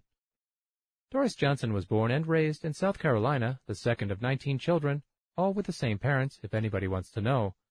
She has always been a hard worker. She worked her way through high school by cleaning the principal's house before classes every morning. She then caught the train and went to school. After getting home, she would work in the fields until dark. Her parents were sharecroppers. After it was too dark to work outside, she would study for school the next day. After high school, Doris went to Baltimore, where she worked her way through Morgan State University, graduating with a degree in home economics in 1956. She has always been active in her church and was the secretary of the church Sunday school for many years. While teaching at a Baltimore Beauty and Barber College, Doris earned the Outstanding Teacher of the Year award on two separate occasions. She also helped prepare many students for their state licensing examination. For many years, Doris went to Montebello State Hospital in Baltimore and did the patient's hair as a volunteer. Let me now turn to Doris's work with the Federation. Because she is quiet and unassuming, few people know how much she does. She does over a thousand hours of volunteer work every year at the National Center for the Blind. She does everything from erasing tapes and labeling cassettes to manning, or, if you like, womaning, NFB booths at local events. In the kitchen she is invaluable. She comes early and stays late until the last dish is done. When there is a seminar or meeting of any other kind, Doris is always willing to help in whatever way she is needed. Doris, you exemplify the spirit of our movement, the best that is in us, and the essence of service to others. I have here a brass plaque on polished walnut wood that I want to present to you. It is the tangible manifestation of the love we have for you and the appreciation of what you are and what you do. National Federation of the Blind Distinguished Service Award, presented to Doris Johnson. Your energy and commitment are freely and abundantly given. Your devotion and spirit inspire your colleagues. No task is too humble, no hour too early, no job too much. The blind of the nation give you this award with love and appreciation, July 6, 1994. NFB 2022 Scholarship Program by Cayte Mendez. A photo appears on the page, the caption, Cayte Mendez. The National Federation of the Blind is pleased to announce our 2022 scholarship program. We offer 30 scholarships to blind students from across the United States and Puerto Rico who will be enrolled in full-time post-secondary degree programs during the 2021-2022 school year. These scholarships will be awarded at our 2022 National Convention, which will take place in New Orleans. The application period begins December 1, 2021, and closes at midnight Eastern Standard Time on March 31, 2022. Go to www.nfb.org/scholarships. To apply during the four-month open period, read the rules and the submission checklist, complete the official 2022 scholarship application form, online or in print, supply all required documents, and request and complete an interview by an NFB affiliate president. Remember, the only way to win is to apply. The 2022 Blind Educator of the Year Award by Robin House.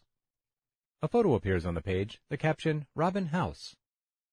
From the editor, Robin House is an experienced educator in her own right, with many titles to her name.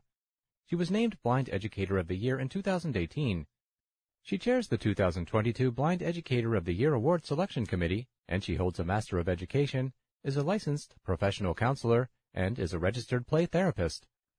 What is harder to convey is that, for the tremendous admiration we have for her accomplishments, the thing that makes us blessed is that Robin is Robin, and that she chooses to be an active part of us. This is what she says. A number of years ago, the Blind Educator of the Year Award was established by the National Organization of Blind Educators, the Educators Division of the National Federation of the Blind, to pay tribute to a blind teacher whose exceptional classroom performance, notable community service, and uncommon commitment to the NFB merit national recognition. Beginning with the 1991 presentation, This award became an honor bestowed by our entire movement. This change reflects our recognition of the importance of good teaching and the effect an outstanding blind teacher has on students, faculty, community, and all blind Americans. This award is presented in the spirit of the outstanding educators who founded and have continued to nurture the National Federation of the Blind and who, by example, have imparted knowledge of our strengths to us and raised our expectations. We have learned from Dr. Jacobus tenBroek, Dr. Kenneth Jernigan, Dr. Marc Maurer, and our current president, Mark Riccobono, that a teacher not only provides a student with information, but also provides guidance, advocacy, and love. The recipient of the Blind Educator of the Year award must exhibit all these traits and must advance the cause of blind people in the spirit and philosophy of the National Federation of the Blind. The Blind Educator of the Year award is presented at the annual convention of the National Federation of the Blind. Honorees must be present to receive an appropriately inscribed plaque and a check for $1,000. Nominations should be sent to Ms. Robin House by email to robin, R-O-B-I-N, at mindsrealm, M-I-N-D-S-R-E-A-L-M dot net, or by mail to STIX, ECC, 647 Tower Grove Avenue, St. Louis, Missouri, 63110. Letters of nomination must be accompanied by a copy of the nominee's current resume and supporting documentation of community and federation activity. All nomination materials must be in the hands of the committee chairperson by May 1, 2022, to be considered for this year's award. For further information, contact Robin House at 314-265-6852 or robin at mindsrealm.net. The 2022 Distinguished Educator of Blind Students Award by Carla McQuillan. There's a photo on the page, the caption, Carla McQuillan. From the editor, Carla McQuillan is the president of the National Federation of the Blind of Oregon, a member of the National Board of Directors, and the owner and executive director of Main Street Montessori Association, operating two Montessori schools. She is the chairman of the Distinguished Educator of Blind Students Award Committee, and she has written this announcement seeking applications for the 2022 award. The National Federation of the Blind will recognize an outstanding teacher of blind students at our 2022 National Convention taking place in New Orleans, Louisiana, from July 5 through July 10, 2022. The winner of this award will receive the following an expense paid trip to attend the convention, a check for $1,000, a commemorative plaque, a place on the agenda of the annual meeting of the National Organization of Parents of Blind Children to make a presentation regarding the education of blind children, and the opportunity to attend seminars and workshops that address the current state of education of blind students, as well as a chance to meet and network with hundreds of blind individuals, teachers, parents, and other professionals in the field. The education of blind children is one of the National Federation of the Blind's highest priorities. We are committed to offering and supporting programs that enhance educational opportunities for this group. Please help us recognize dedicated and innovative teachers who provide quality education and meaningful experiences and opportunities for their blind students. Question. Who is eligible for this award? Answer. Anyone who is currently a teacher, counselor, or the administrator of programs for blind students. Question. Does an applicant have to be a member of the National Federation of the Blind? Answer. No, but attending the 2022 convention of the National Federation of the Blind in New Orleans is required. Question. Can I nominate someone else for this award? Answer. Yes. Applicants can be nominated by colleagues, parents, supervisors, or friends who have first-hand knowledge of the individual's work with blind students. Question. How would I apply? Answer. You can fill out the application at the end of this article or find it on our website. Link available on the Braille Monitor show notes page. Question. What is the deadline to submit an application or make a nomination? Answer. All applications must be received no later than May 1, 2022. Please complete the application and attach the required documents specified in the application. If you are submitting a nomination for someone other than yourself, please answer the questions to the best of your ability. Your experience and observations of the nominee will assist the selection committee in their decision. Questions? Contact Carla McQuillan at 541-653-9153 or by email at president at nfb-oregon.org. National Federation of the Blind Distinguished Educator of Blind Students Award 2022 application. Deadline May 1, 2022. Please provide name, home address, city, state, zip code home phone number, work phone number, email address, school program, school address, city, state, zip code. Please list any awards or commendations you have received. How long and in what programs have you worked with blind children? In what setting do you currently work? Briefly describe your current job and teaching responsibilities. How would you describe your philosophy of blindness as it relates to the education of blind students? What are your thoughts on teaching Braille and cane travel? When and at what age would you begin? How do you determine whether to teach print or Braille? What was your most memorable experience working with blind students? Why should you be selected to receive this award? Email is strongly encouraged for transmitting nominations. Letters of support and other relevant materials should be included as attachments. Applications sent by mail and postmarked by the deadline will also be accepted. Send all materials by May 1, 2022 to Carla McQuillan, Chairperson, Teacher Award Committee, president at nfb-oregon.org, or by mail to 522 65th Street, Springfield, Oregon 97478. Phone 541-653-9153. 2021 Social Security Updates by Jessa Metters. A photo appears on the page, the caption, Jessa Metters. From the editor, each year we update vital numbers about Social Security for recipients and those contributing to Social Security so that our readers can get what they deserve from this crucial program. We cannot make you an expert on all of the provisions that might apply to you, but this is a very good general update and can point you to areas in which you should do further self-education. It's that time of year again when we provide you with information regarding annual adjustments to the Social Security Disability Insurance, SSDI, and Supplemental Security Income, SSI programs. In 2022, approximately 70 million Americans will see a 5.9% cost of living adjustment, COLA, increase in their benefit amount. Thus, come January, monthly checks will be higher. The 2022 amounts are below, along with some general concepts pertaining to the Social Security and Medicare programs, in case you want to better understand or refresh yourself about your rights.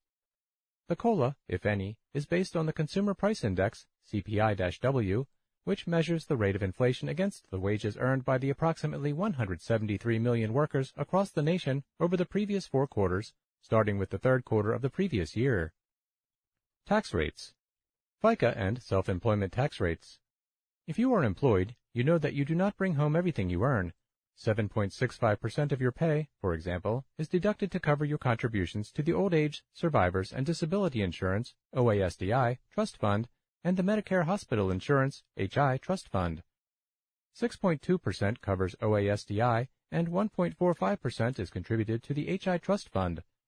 Additionally, your employer is required to match this 7.65% for a total of 15.30%.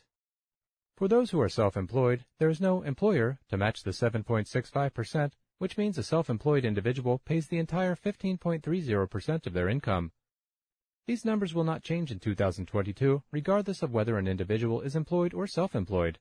As of January 2013, individuals with earned income of more than $200,000, $250,000 for married couples filing jointly, pay an additional 0.9% in Medicare taxes. This does not include the above amounts. Maximum taxable earnings. There is a ceiling on taxable earnings for the OASDI Trust Fund which was $142,800 in 2021 and will jump to $147,000 in 2022. Thus, for earnings above $147,000, there is no 6.2% deducted for OASDI. As for Medicare, there is no limit on taxable earnings for the HI Trust Fund. Social Security Disability Insurance, SSDI, quarters of coverage. The OASDI Trust Fund is kind of like an insurance policy you have to pay a premium to participate. Therefore, to qualify for retirement, survivors, or disability insurance benefits, an individual must pay a minimum amount of FICA taxes into the OASDI Trust Fund by earning a sufficient number of calendar quarters to become fully insured for Social Security benefits. In 2021, credit for one quarter of coverage was awarded for any individual who earned at least $1,470 during the year, which means that an individual would need to earn at least $5,880 to be credited with four quarters of coverage. In 2022, the amount increases to $1,510 for one calendar quarter or $6,040 to earn four quarters of coverage for the year. A maximum of four quarters can be awarded for any calendar year, and it makes no difference when the income is earned during that year. Basically, the taxes you pay into the OASDI and HI trust funds are your premiums to take part in the Social Security and Medicare programs. The total number of quarters required to be eligible for benefits depends on the individual's age. The older the individual, the more quarters are required. Furthermore, a higher average income during an individual's lifetime means a higher Social Security or SSDI check when benefits start. Remember, the above quoted numbers for quarters of coverage to become fully insured are only minimum amounts. Trial Work Period, TWP. This concept is often misunderstood. The amount of earnings required to use a trial work month is not based on the earnings limit for blind beneficiaries, but instead on the National Average Wage Index. In 2021, the amount required to use a TWP month was only $940, and this amount will increase to $970 in 2022. If you are self-employed, you can also use a trial work month if you work more than 80 hours in your business, and this limitation will not change unless expressly adjusted. Substantial Gainful Activity, SGA. The earnings limit for a blind beneficiary in 2021 was $2,190 per month and will increase to $2,260 in 2022. Again, it's important to remember that this is not the amount of money an individual makes to use a trial month. This is to say that the TWP can be exhausted even if your income is well below $2,260 per month. See the above information about the TWP. In 2022, a blind SSDI beneficiary who earns $2,260 or more in a month before taxes, but after subtracting unincurred business expenses for the self-employed, subsidized income for the employed, and impairment-related work expenses, will be deemed to have exceeded SGA substantial gainful employment, and will likely no longer be eligible for SSDI benefits. Supplemental Security Income, SSI. The federal payment amount for individuals receiving SSI was $794 in 2021 and will increase to $841 in 2022. For married couples, the federal monthly payment amount of SSI will rise from $1,191 to $1,261. Student Earned Income Exclusion in 2021, the monthly amount was $1,930 and will increase to $2,040 in 2022. The annual amount was $7,770 in 2021 and will be $8,230 in 2022. The asset limits under the SSI program will remain unchanged at $2,000 per individual and $3,000 per married couple. ABLE Act Signed on December 19, 2014, the ABLE Act has a significant impact on resource limits associated with the SSI and Medicaid programs for those who were blind or disabled by the age of 26.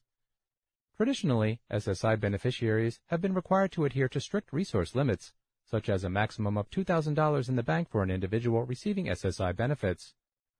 Under the ABLE Act, however, the amount deposited in an ABLE account can be much higher, ABLE account contributions must be designated specifically for purposes such as education, housing, with a cautionary warning to follow, employment training and support, assistive technology, health, prevention and wellness, financial management, legal fees, and funeral and burial expenses. The required implementing regulations are being enacted in most states. Check with your financial institution of choice for a status of ABLE Act regulations in a specific state and to see if an ABLE account is right for you. As to the warning about ABLE account contributions for housing, it is important to note that SSI beneficiaries may still face the traditional $2,000 resource limit for ABLE account funds designated for housing. Thus, SSI beneficiaries should consider the many other purposes not subject to the traditional resource limits when making ABLE account contributions, since there are also tax advantages associated with ABLE accounts. For more information, write to Social Security Info at nfb.org. How about one New Year's resolution for your Federation family by Gary Wunder? When people are kind enough to give critical feedback about our Braille Monitor and other publications of ours, two suggestions emerge. Run more articles on more subjects and draw more authors to our pool of contributors. Both of these are completely consistent with my hope for our flagship publication, so I'd like each reader to think about becoming an author. So many of us fail to realize that our story is worth telling and that, whether we consider ourselves writers or not, we at the Monitor can help. I had a Federation friend tell me a story about some difficult times in his life. I was floored and asked him to write it. He thanked me for my enthusiasm about what he had said, but told me he really wasn't a writer. I asked if he would consider letting me be a ghostwriter, assuring him it would go under his name and that never would I reveal my role. He agreed, I had him tell me the story again, and I wrote it down. I was nervous because this was a fantastic story. I sent it to him and waited on pins and needles for him to call back. When he did, I couldn't contain myself. Was the article okay? It made me cry. You know, it wasn't until I saw it in writing that I realized just how emotional this was to me. We played with some factual changes, and the story ran. We are all the better for his sharing, and I loved being a silent partner. Sometimes all of us have experiences we vow never to share and to take to our graves, but let's not make an important story one of them. This is your Braille monitor, not just as a reader, but as a contributor. The same is true for our blog and our story bank. Let your Federation family and others we have on our lists know about your experiences, your insights, and your thoughts about what should comprise our Federation agenda. Help us continue to be relevant, and let's do it in a way that people find interesting. Send your monitor ideas to gwunder, G-W-U-N-D-E-R, at nfb.org, or call me at 410-659-9314, extension 2360. Our communications team is always glad to get stories, so please write us at communicationsteam at nfb.org. There is no downside to this. Let us all share and grow together. More on Equality versus Equity by Daniel Garcia. A photo appears on the page, the caption, Daniel Garcia. From the editor, Daniel is the president of the Kansas City, Missouri chapter of the Federation and a member of the affiliate's board of directors, serving as the corresponding secretary. He is a deep thinker who is very courteous and deliberative in the expression of his opinions. He is a frequent poster to the chapter president's list, and he is also good at sharing what he finds with others. Getting reactions is exactly what was hoped by the authors and by your editor, so thank you to Daniel and to others who have constructive thoughts. Here is his letter to the editor. Until I read the October 2021 Braille Monitor article titled Reframing the Fight for Civil Rights, Understanding the Discourse on Equality versus Equity from a Social Justice Perspective, written by Dr. Evett Simmons Reed, Dr. Lashawna Fant, Dr. Carolyn Peters, Mr. Kane Brolin, and Mr. Lee Martin Sr., I thought that the words equality and equity were synonymous. I am very grateful to the authors for having taken the time to explain the not so subtle difference between the two words. I do agree that blind people ought to take more ownership of the political process.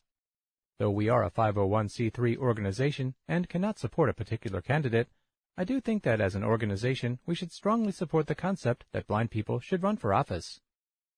I have done much reflecting on this article, and it seems to me that equality is a more aspirational idea, whereas equity provides the framework for how to achieve this objective. It is precisely for that reason that I do not believe that we should change our NFB pledge. When we recite the pledge, we are not thinking about the day-to-day tactics that we employ to move our movement forward. Instead, we recite the pledge to energize ourselves about what the future will bring. In 2021, we use language differently than in 1974 to express political and social ideas, and I am sure that in 2074, people will use different language than we do.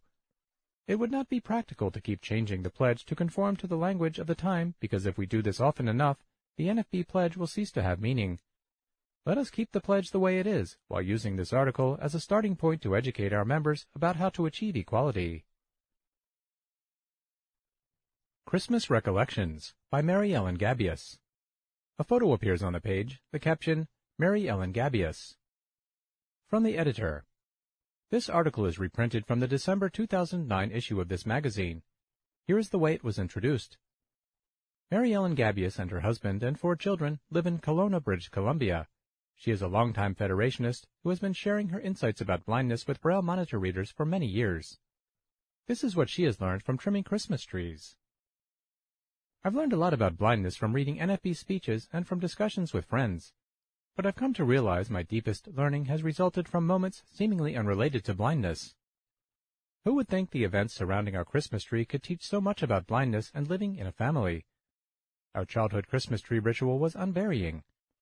After the annual family party hosted by the parents of blind children in Toledo on the last Sunday before Christmas, Mom and Dad drove all five of us sugar-hyped children to the lot where a local charity sold Christmas trees. Mom and Dad decreed the price we would pay. My siblings argued vociferously about the aesthetic appeal of long versus short needles. I applied the sniff test. If a tree smelled good, it was all right with me. Before the advent of commercial Christmas tree stands, devices designed to promote domestic tranquility, we plunked the tree in a bucket while Dad fabricated supports to hold it in place. By the time the tree was standing straight, with the inevitable bare spot facing the corner where it wouldn't show, or at least not much, we all understood why the Christmas promise of peace on earth and goodwill toward men continues to elude humanity. The world owes a profound debt to the inventor of modern Christmas tree lights with each bulb on an individual circuit. Earlier strings of lights operated from a continuous circuit. If one bulb burned out, the whole string was useless. My brothers and sister spent hours of frustration and tedium finding the precise bulb that had put a string of lights out of commission. I learned quickly to stay out of the way until the lights were finally shining. I come from the find an empty spot and stick an ornament there school of tree decorating. One of my brothers agreed. We cheerfully hung bulbs and treasured family ornaments wherever we could reach. Mom and another brother believed in order and balance. They followed behind us, rearranging what we'd done so that colors and types of ornament were distributed according to a plan. To avert potential wrangling, Mom assigned each of us a task. One child hung all the balls, another hung the homemade ornaments, Mom hung the delicate items. I put wire hangers or thread loops on any ornament needing them. Then I looked for a bare spot and asked the members of the family who cared about balance if the ornament in question fit into their aesthetic plan. At the end, I hung the icicles. I've never seen icicles like ours on any other tree. Other people had crystal icicles. Ours were plastic, but they looked like ice and were shaped like the icicles that hung from trees and fences after an ice storm. Mom bought them for her first Christmas as a new bride, and I made her tell the story every year. My brothers thought I was a little silly, but those icicles came to symbolize Christmas for me. Even after I was an adult, living far from my family home, Mom would save the icicles for me to put on the tree when I arrived home for Christmas. Nobody made any pronouncements about blindness during our annual ritual. Certain things were simply understood. Everybody had a role to play. Dad and the boys got the tree up, while Mom and my sister told them whether it was straight. Dad supervised the stringing of the lights while Mom fixed supper. Then Dad sat back and stayed out of the way while the rest of us did the decorating. Blindness didn't keep me from participating. It did affect how I participated. Decorating a tree is such a family thing. When I moved away from home, I never bought a tree. I always spent Christmas with my family. Why bother with a tree in an apartment that would be empty on Christmas anyway? Paul and I were married in January 1989. Like me, he traditionally spent Christmas with his family. In 1988, with our wedding less than two weeks away, we decided to spend our first Christmas together at my apartment in Baltimore. Paul is a university professor. At the time of our marriage, he was teaching in Colorado. He arrived in Baltimore on December 22. We went shopping for our first Christmas tree on the way home from the airport. The pickings are pretty slim three days before Christmas. We did our best, but the tree that we finally strapped to the roof of Mary Ellen Thompson's car belonged in a Peanuts holiday special, not a living room. Our Federation friends came to the rescue. Someone loaned us a spare tree stand. John Cheadle led the crew that tied the tree to a hurriedly installed bracket in the corner. Without the rope to keep it in place, the curved trunk was in danger of toppling. We bought strings of lights and people began arriving, bearing ornaments as gifts. Even the Cheadle children got into the act. Their homemade ornaments continued to hang on our trees every year for more than a decade. I brought out the food and hot cider, the tree was quickly trimmed, and its peculiar shape was forgotten in the fun of that impromptu party. Then, on Christmas morning, I opened a box of crystal icicles sent by my sister. Christmas was complete. By the next year, we were living in Fredericton, New Brunswick. We invited Paul's university colleagues to a tree trimming party. Once again, we provided the food, and our friends ceremoniously hung the ornaments they had brought and told stories about their own Christmas tree experiences. It was a wonderful way to connect with people we were coming to know. Visiting assistant professors led a nomadic life. After one year in Fredericton, Paul accepted a position in Kelowna, British Columbia. By the Christmas of 1990, there were three of us. Joanne couldn't walk, but at ten months she crawled very efficiently. We decided to build a barricade to protect the tree and keep her safe. We also chose not to have a tree trimming party. I don't remember how we got the tree home and who helped us ensure that it was standing straight. I do remember Paul checking every light bulb on every string of lights and attaching the strings to the branches. Wouldn't it be better to get someone sighted to do that? How will you know if the lights are spaced correctly and look right? All my assumptions rose to the surface. What's so difficult about wrapping lights around a tree? Paul asked me. You can feel whether a branch has a light on it. You just have to be systematic. Before I began hanging ornaments, I had someone check. Paul was right. I found I could use the same principle for hanging ornaments. I asked my reader to check my work. I'd missed a few spots and made others too crowded, but the needed changes were really very minor. Our family Christmas tree stories are every bit as human as the ones I lived in my childhood. We bought a tree the Christmas Paul's mother died, but neither of us had the heart to decorate it. It stood bare in our home as a reminder of the hope that comes with Christmas. Nobody got around to decorating the tree the year Jeffrey was born at home on Christmas Eve either. One year our tree came home in a taxi. Big Al, the cab driver, teased us for years about how long it took him to get all the needles out of his car. Whenever toddlers were in our home, my decorating principle was simple. Block off the tree to prevent unauthorized climbing and put only unbreakable ornaments near the bottom.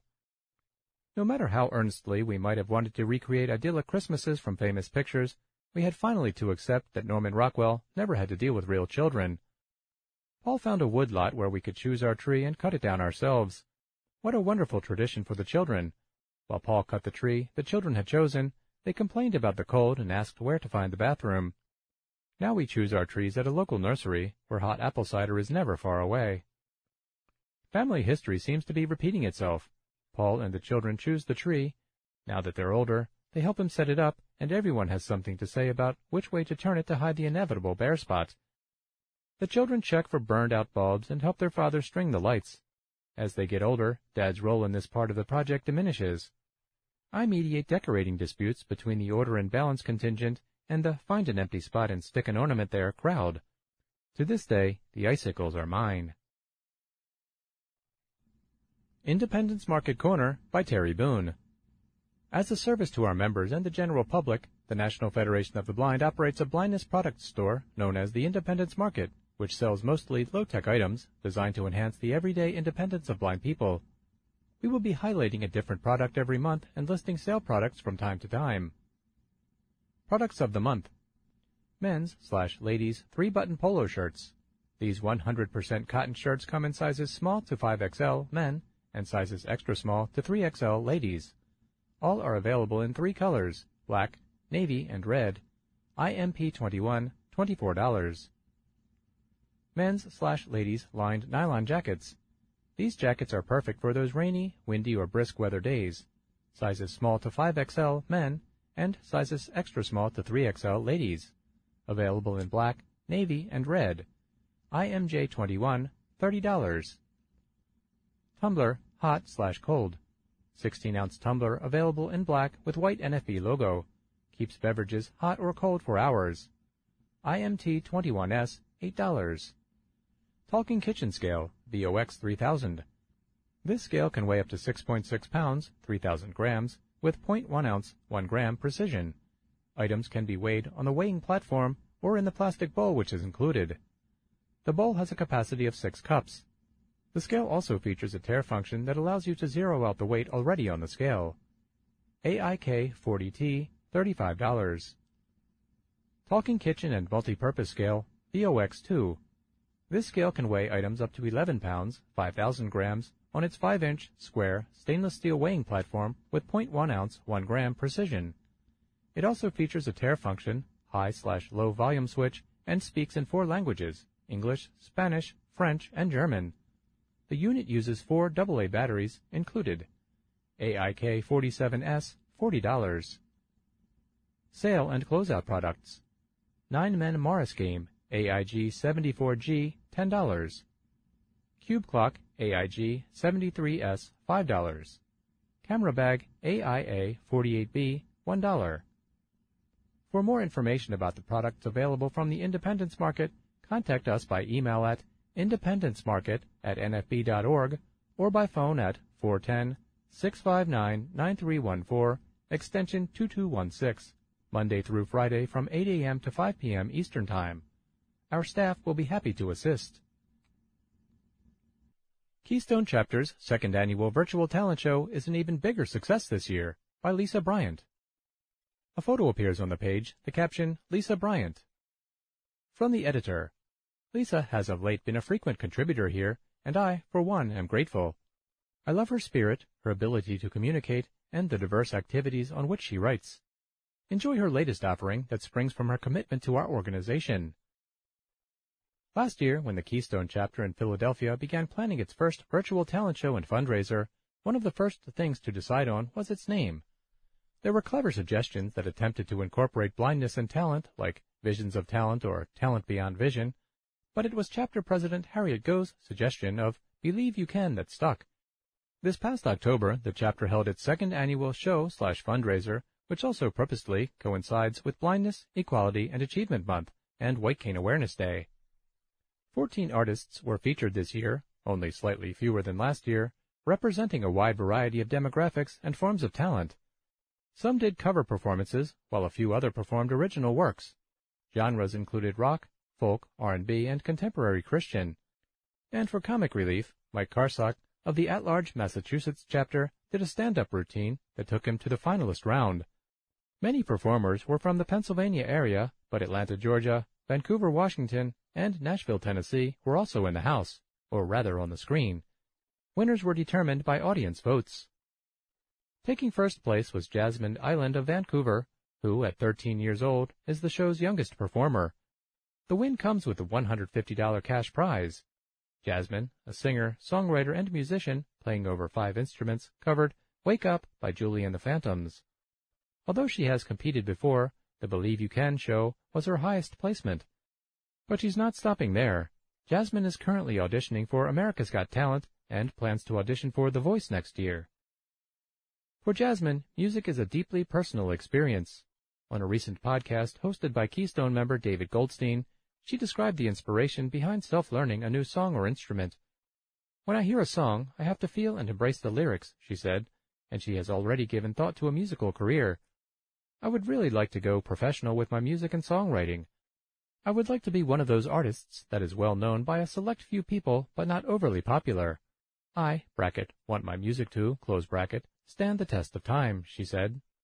Jan Latucha, 72, won second place for her rendition of Prelude in C minor by Chopin. The win comes with a $100 cash prize. As a classically trained pianist, it is not surprising that Jan also took first place in last year's show. But for Jan, it is about more than just performing. Winning the affirmation of many in the voting audience was something I'll never forget.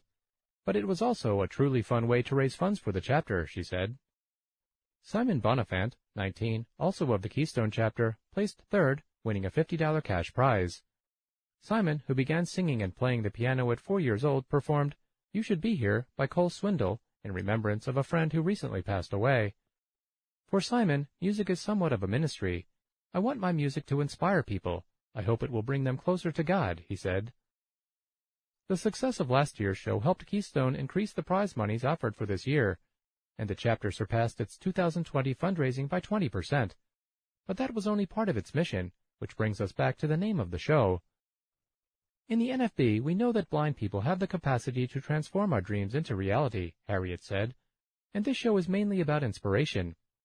Despite blindness and whether a veteran or novice, we want our performers to believe in themselves as they reach for their goals, she added.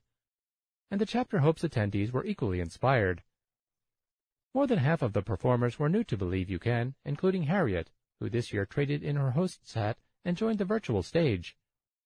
Although a very new violinist, less than a year, seeing the great talent from last year boosted her confidence. I thought, if others can do it, I can too, she recalled. The show also welcomed its first deafblind artist. Alice Eady of the Pennsylvania Association of Deafblind performed an a cappella piece by Demi Lovato. This was Alice's first time on the NFB stage, and she said the chapter helped make the event seamless. She found it helpful that the team directly involved her communication facilitator, and the mandatory sound checks before the show provided helpful feedback. Now a signature fundraiser and awareness event, Believe You Can is already scheduled for Saturday, October 15, 2022. Links to the White Cane Connect episode on the 2021 Believe You Can virtual talent show, and to hear the full interview with Jasmine on the I Can't See You podcast Go to the Braille Monitor show notes page for the links. Monitor Miniatures, news from the Federation family. Elected. The National Federation of the Blind of Indiana elected officers at its most recent convention, October 10, 2021. Diane Graves, President.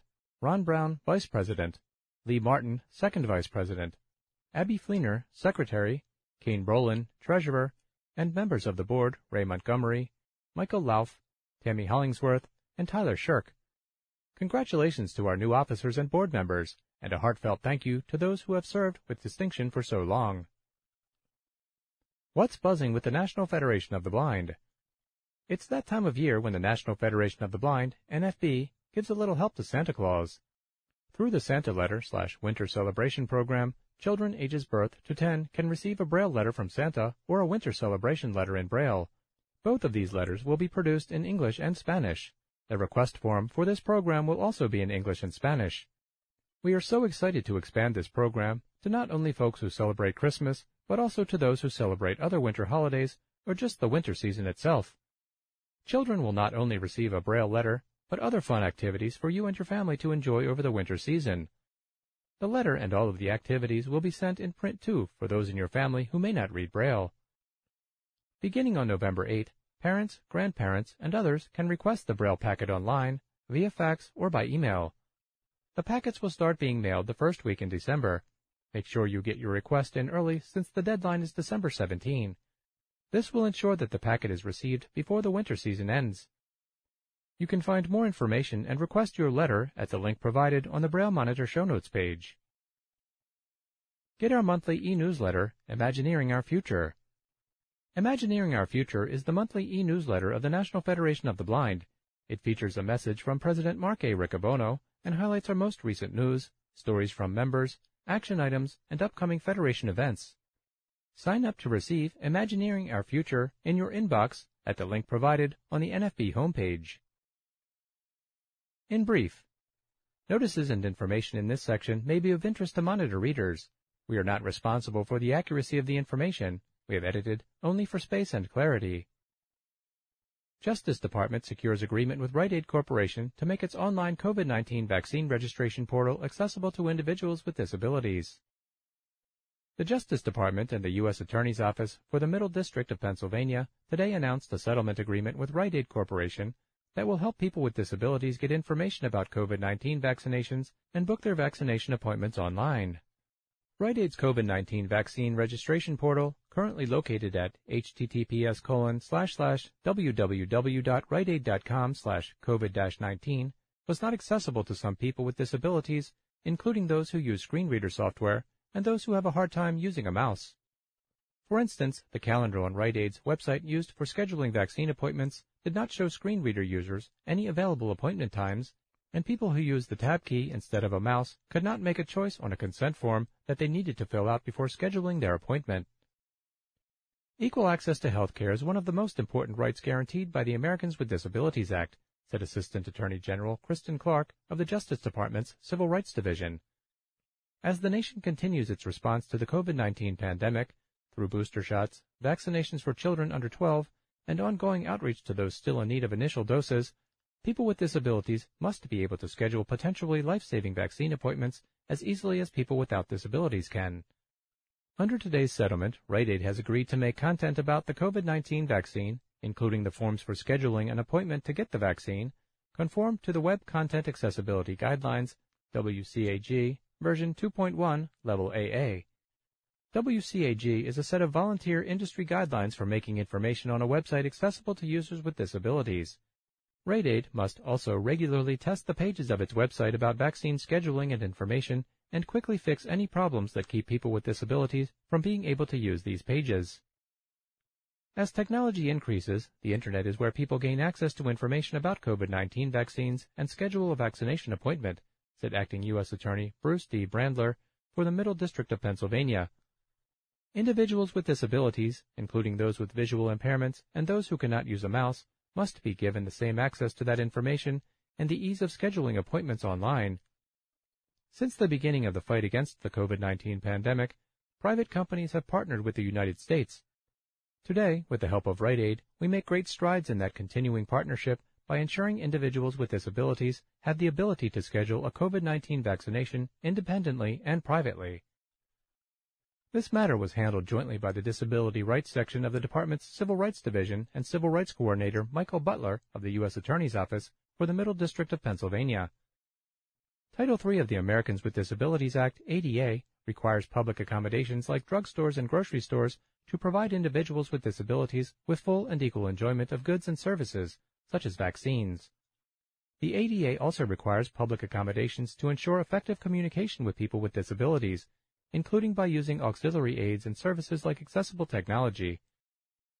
For more information on the Civil Rights Division, please visit www.justice.gov/crt. For more information on the ADA, please call the department's toll-free ADA information line at 800-514-0301, TDD 800-514-0383, or visit www.ada.gov.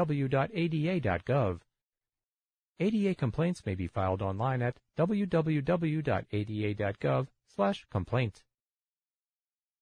South Baltimore Gateway Partnership announces $550,500 in new community grants.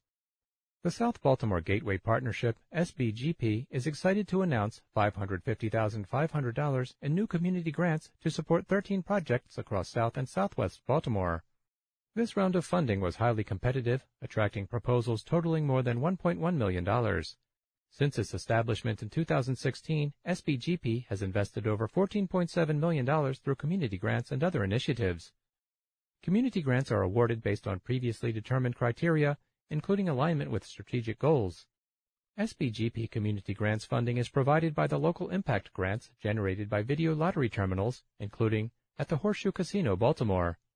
Grace City Church's Good Neighbor Nutrition Education Program was awarded funding this cycle to provide sustainable nutrition education to families to cultivate enhanced cooking literacy and encourage healthy relationships with food. Executive Pastor Kristen Hannigan states that the funding will help fulfill SBGP's commitment to the health and well-being of our friends and neighbors in Sharp Leadenhall. As a result of SBGP's generous support, we can build on our long-standing and productive collaboration with the families of this historic community to promote the success of all of its extraordinary residents. We are profoundly grateful for this additional opportunity to serve. The Let's Go Boys and Girls Grow Through STEM program will serve the Lakeland and Westport communities. This award will allow partnership between Let's Go, schools, and community organizations in South Baltimore that will uplift youth social and emotional well-being. Together, we will implement after-school STEM programs, youth employment and career readiness mentorship, and family engagement events. Holistically, our initiatives will create and sustain self-identity in South Baltimore youth that support successful careers, economic mobility, and the ability to make positive and meaningful change in their own lives and communities, says Debbie Danino, Regional Director for Baltimore. The National Federation of the Blind, NFB, was also awarded funding to develop the first museum dedicated to the civil rights movement of blind Americans. As America's transformative advocacy organization of blind people, proudly headquartered in South Baltimore's Riverside community for over 40 years, we are honored and pleased to receive this grant, said Mark Riccobono, president of the NFB. It will help us plan our museum dedicated to the civil rights movement of blind Americans allowing us to share our story with and foster understanding among our neighbors in South Baltimore, as well as visitors from across our nation and the world. In addition to the projects described above, other funding awarded this cycle will support Urban Runoff Reduction Project, a school-based program designed to address environmental issues by involving students in stewardship to improve the watershed, Living Classrooms Foundation. Reach High Baltimore, a project aiming to improve diversity, year-round inclusion in rowing and access to the middle branch. It will include a pilot to feature robotics competitions and swimming instruction. Baltimore Rowing Club. Preserving Families, a program supporting pet families experiencing housing crises. BARCS. First floor renovation for the Ebenezer African Methodist Episcopal Church, one of the oldest standing churches in Baltimore, and a venue for community engagement and support. Ebenezer Kingdom Builders, Incorporated. There were so many amazing projects requesting funding this grant cycle, it is very clear that the communities know what they need and want for their neighborhoods, and we're honored to support them as they reach their goals, said Brad Rogers, Executive Director of SBGP. SBGP also funds transformational projects around the district, such as Reimagine Middle Branch and the Middle Branch Fitness and Wellness Center in Cherry Hill. Enhanced services beyond the baseline services provided by the city are also supported by SBGP. In July 2021, SBGP announced $6 million of enhanced services funding for parks and programs in South Baltimore, including the future renovation for the Carroll Park Recreation Center, which will be overhauled after being closed to the community for 20 years. We're pleased to support the important work these organizations and their teams are doing to enhance Baltimore, says Horseshoe Casino Baltimore Senior Vice President and General Manager Randy Conroy. The more than $550,000 in community grants issued this cycle represent an ongoing commitment to improving the lives of Baltimoreans through a diverse range of initiatives that touch a wide range of needs in our city. To learn more and to apply, organizations can visit the Braille Monitor show notes page for the link to the application blind people have a chance to make corporate contacts. Disability, colon IN, is the leading nonprofit resource for business disability inclusion worldwide. Disability in Next Gen leaders are college students and recent graduates with disabilities. Students are matched one-on-one with mentors from Disability in corporate partners across all industries like Google, JP Morgan Chase, Microsoft, Boeing, and Pfizer. We are committed to increasing opportunities for individuals who represent all segments of diversity. POC, bracket people of color, close bracket, women, veterans, and members of the LGBTQIA community with disabilities are especially encouraged to apply. The deadline to apply is January 7, 2022. The application and more information about the program is available on the Braille Monitor show notes page. U.S. Department of Labor relaunches EARN website. The U.S. Department of Labor today announced the newly redesigned Employer Assistance and Resource Network on the Disability Inclusion website. Supported cooperatively by the Department's Office of Disability Employment Policy and Cornell University, the EARN site offers resources to help employers of all sizes and industries recruit, hire, retain, and advance people with disabilities and develop disability inclusive workplace cultures. The redesigned website highlights four essential components of the employment lifecycle recruitment, hiring, retention, and advancement, and explores how including people with disabilities in each of these areas helps employers meet their workplace diversity, equity, inclusion, and accessibility goals. The resources include online training courses, useful checklists, policy guides, videos, and recorded webinars on issues related to disability inclusion. The site also offers information on topics such as workplace mental health, employment issues related to coronavirus, inclusive telework, federal contractor requirements, and the benefits of neurodiversity in the workplace. Celebrating its 20th anniversary in 2021, ODEP promotes policies and coordinates with employers and all levels of government to increase workplace success for people with disabilities. The agency supports policy development and technical assistance centers, including EARN, EARN is a free resource that helps employers tap the benefits of disability diversity by educating public and private sector organizations on ways to build inclusive workplace cultures. Visit the site at https colon slash slash askearn.org. MasterCard launches the Touch Card. October 25, 2021. Jill Davis, Global Communications, MasterCard. 2.2 billion people around the world have visual impairments. Unique notches on the touch card's short side allow the person to distinguish it between a credit, debit, or prepaid card. MasterCard extends its commitment to inclusivity by introducing a new accessible card standard for blind and partially sighted people called the Touch Card. There are few effective ways for the visually impaired to quickly determine whether they're holding a credit, debit, or prepaid card, particularly as more cards move to flat designs without embossed name and numbers. MasterCard is addressing this challenge with a simple yet effective innovation. The Touch Card will provide a greater sense of security, inclusivity, and independence to the 2.2 billion people around the world with visual impairments, says Raja Rajamannar, Chief Marketing and Communications Officer. For the visually impaired, identifying their payment cards is a real struggle. This tactile solution allows consumers to correctly orient the card and know which payment card they are using. With the new Touch Card, MasterCard has improved upon a current design standard by introducing a system of notches on the side of the card to help consumers use the right card, the right way, by touch alone. The new Touch Card credit cards have a round notch, debit cards have a broad, squarish notch, and prepaid cards have a triangular notch. The standard has been designed to work with point-of-sale terminals and ATMs, ensuring it can be deployed at scale. MasterCard's concept has been vetted and endorsed by the Royal National Institute of Blind People, RNIB, in the UK, and Visions Services for the Blind and Visually Impaired in the US. The card was co-designed by IDEMIA, the global leader in augmented identity, providing trusted solutions in the physical as well as digital space. As the banking industry responds to new trends and developments, it's critical that any innovation brings progress for everyone, including those with a visual impairment, says David Clark, RNIB's Director of Services. We're very pleased that MasterCard understands how important it is that blind and partially sighted people have equal and independent access to their own finances. Innovation should always be driven by the impulse to include, adds Rajamannar, who is also the company's healthcare president. With one in seven people experiencing some form of disability, designing these products with accessibility in mind gives them equal opportunity to benefit from the ease and security of a digital world. No one should be left behind.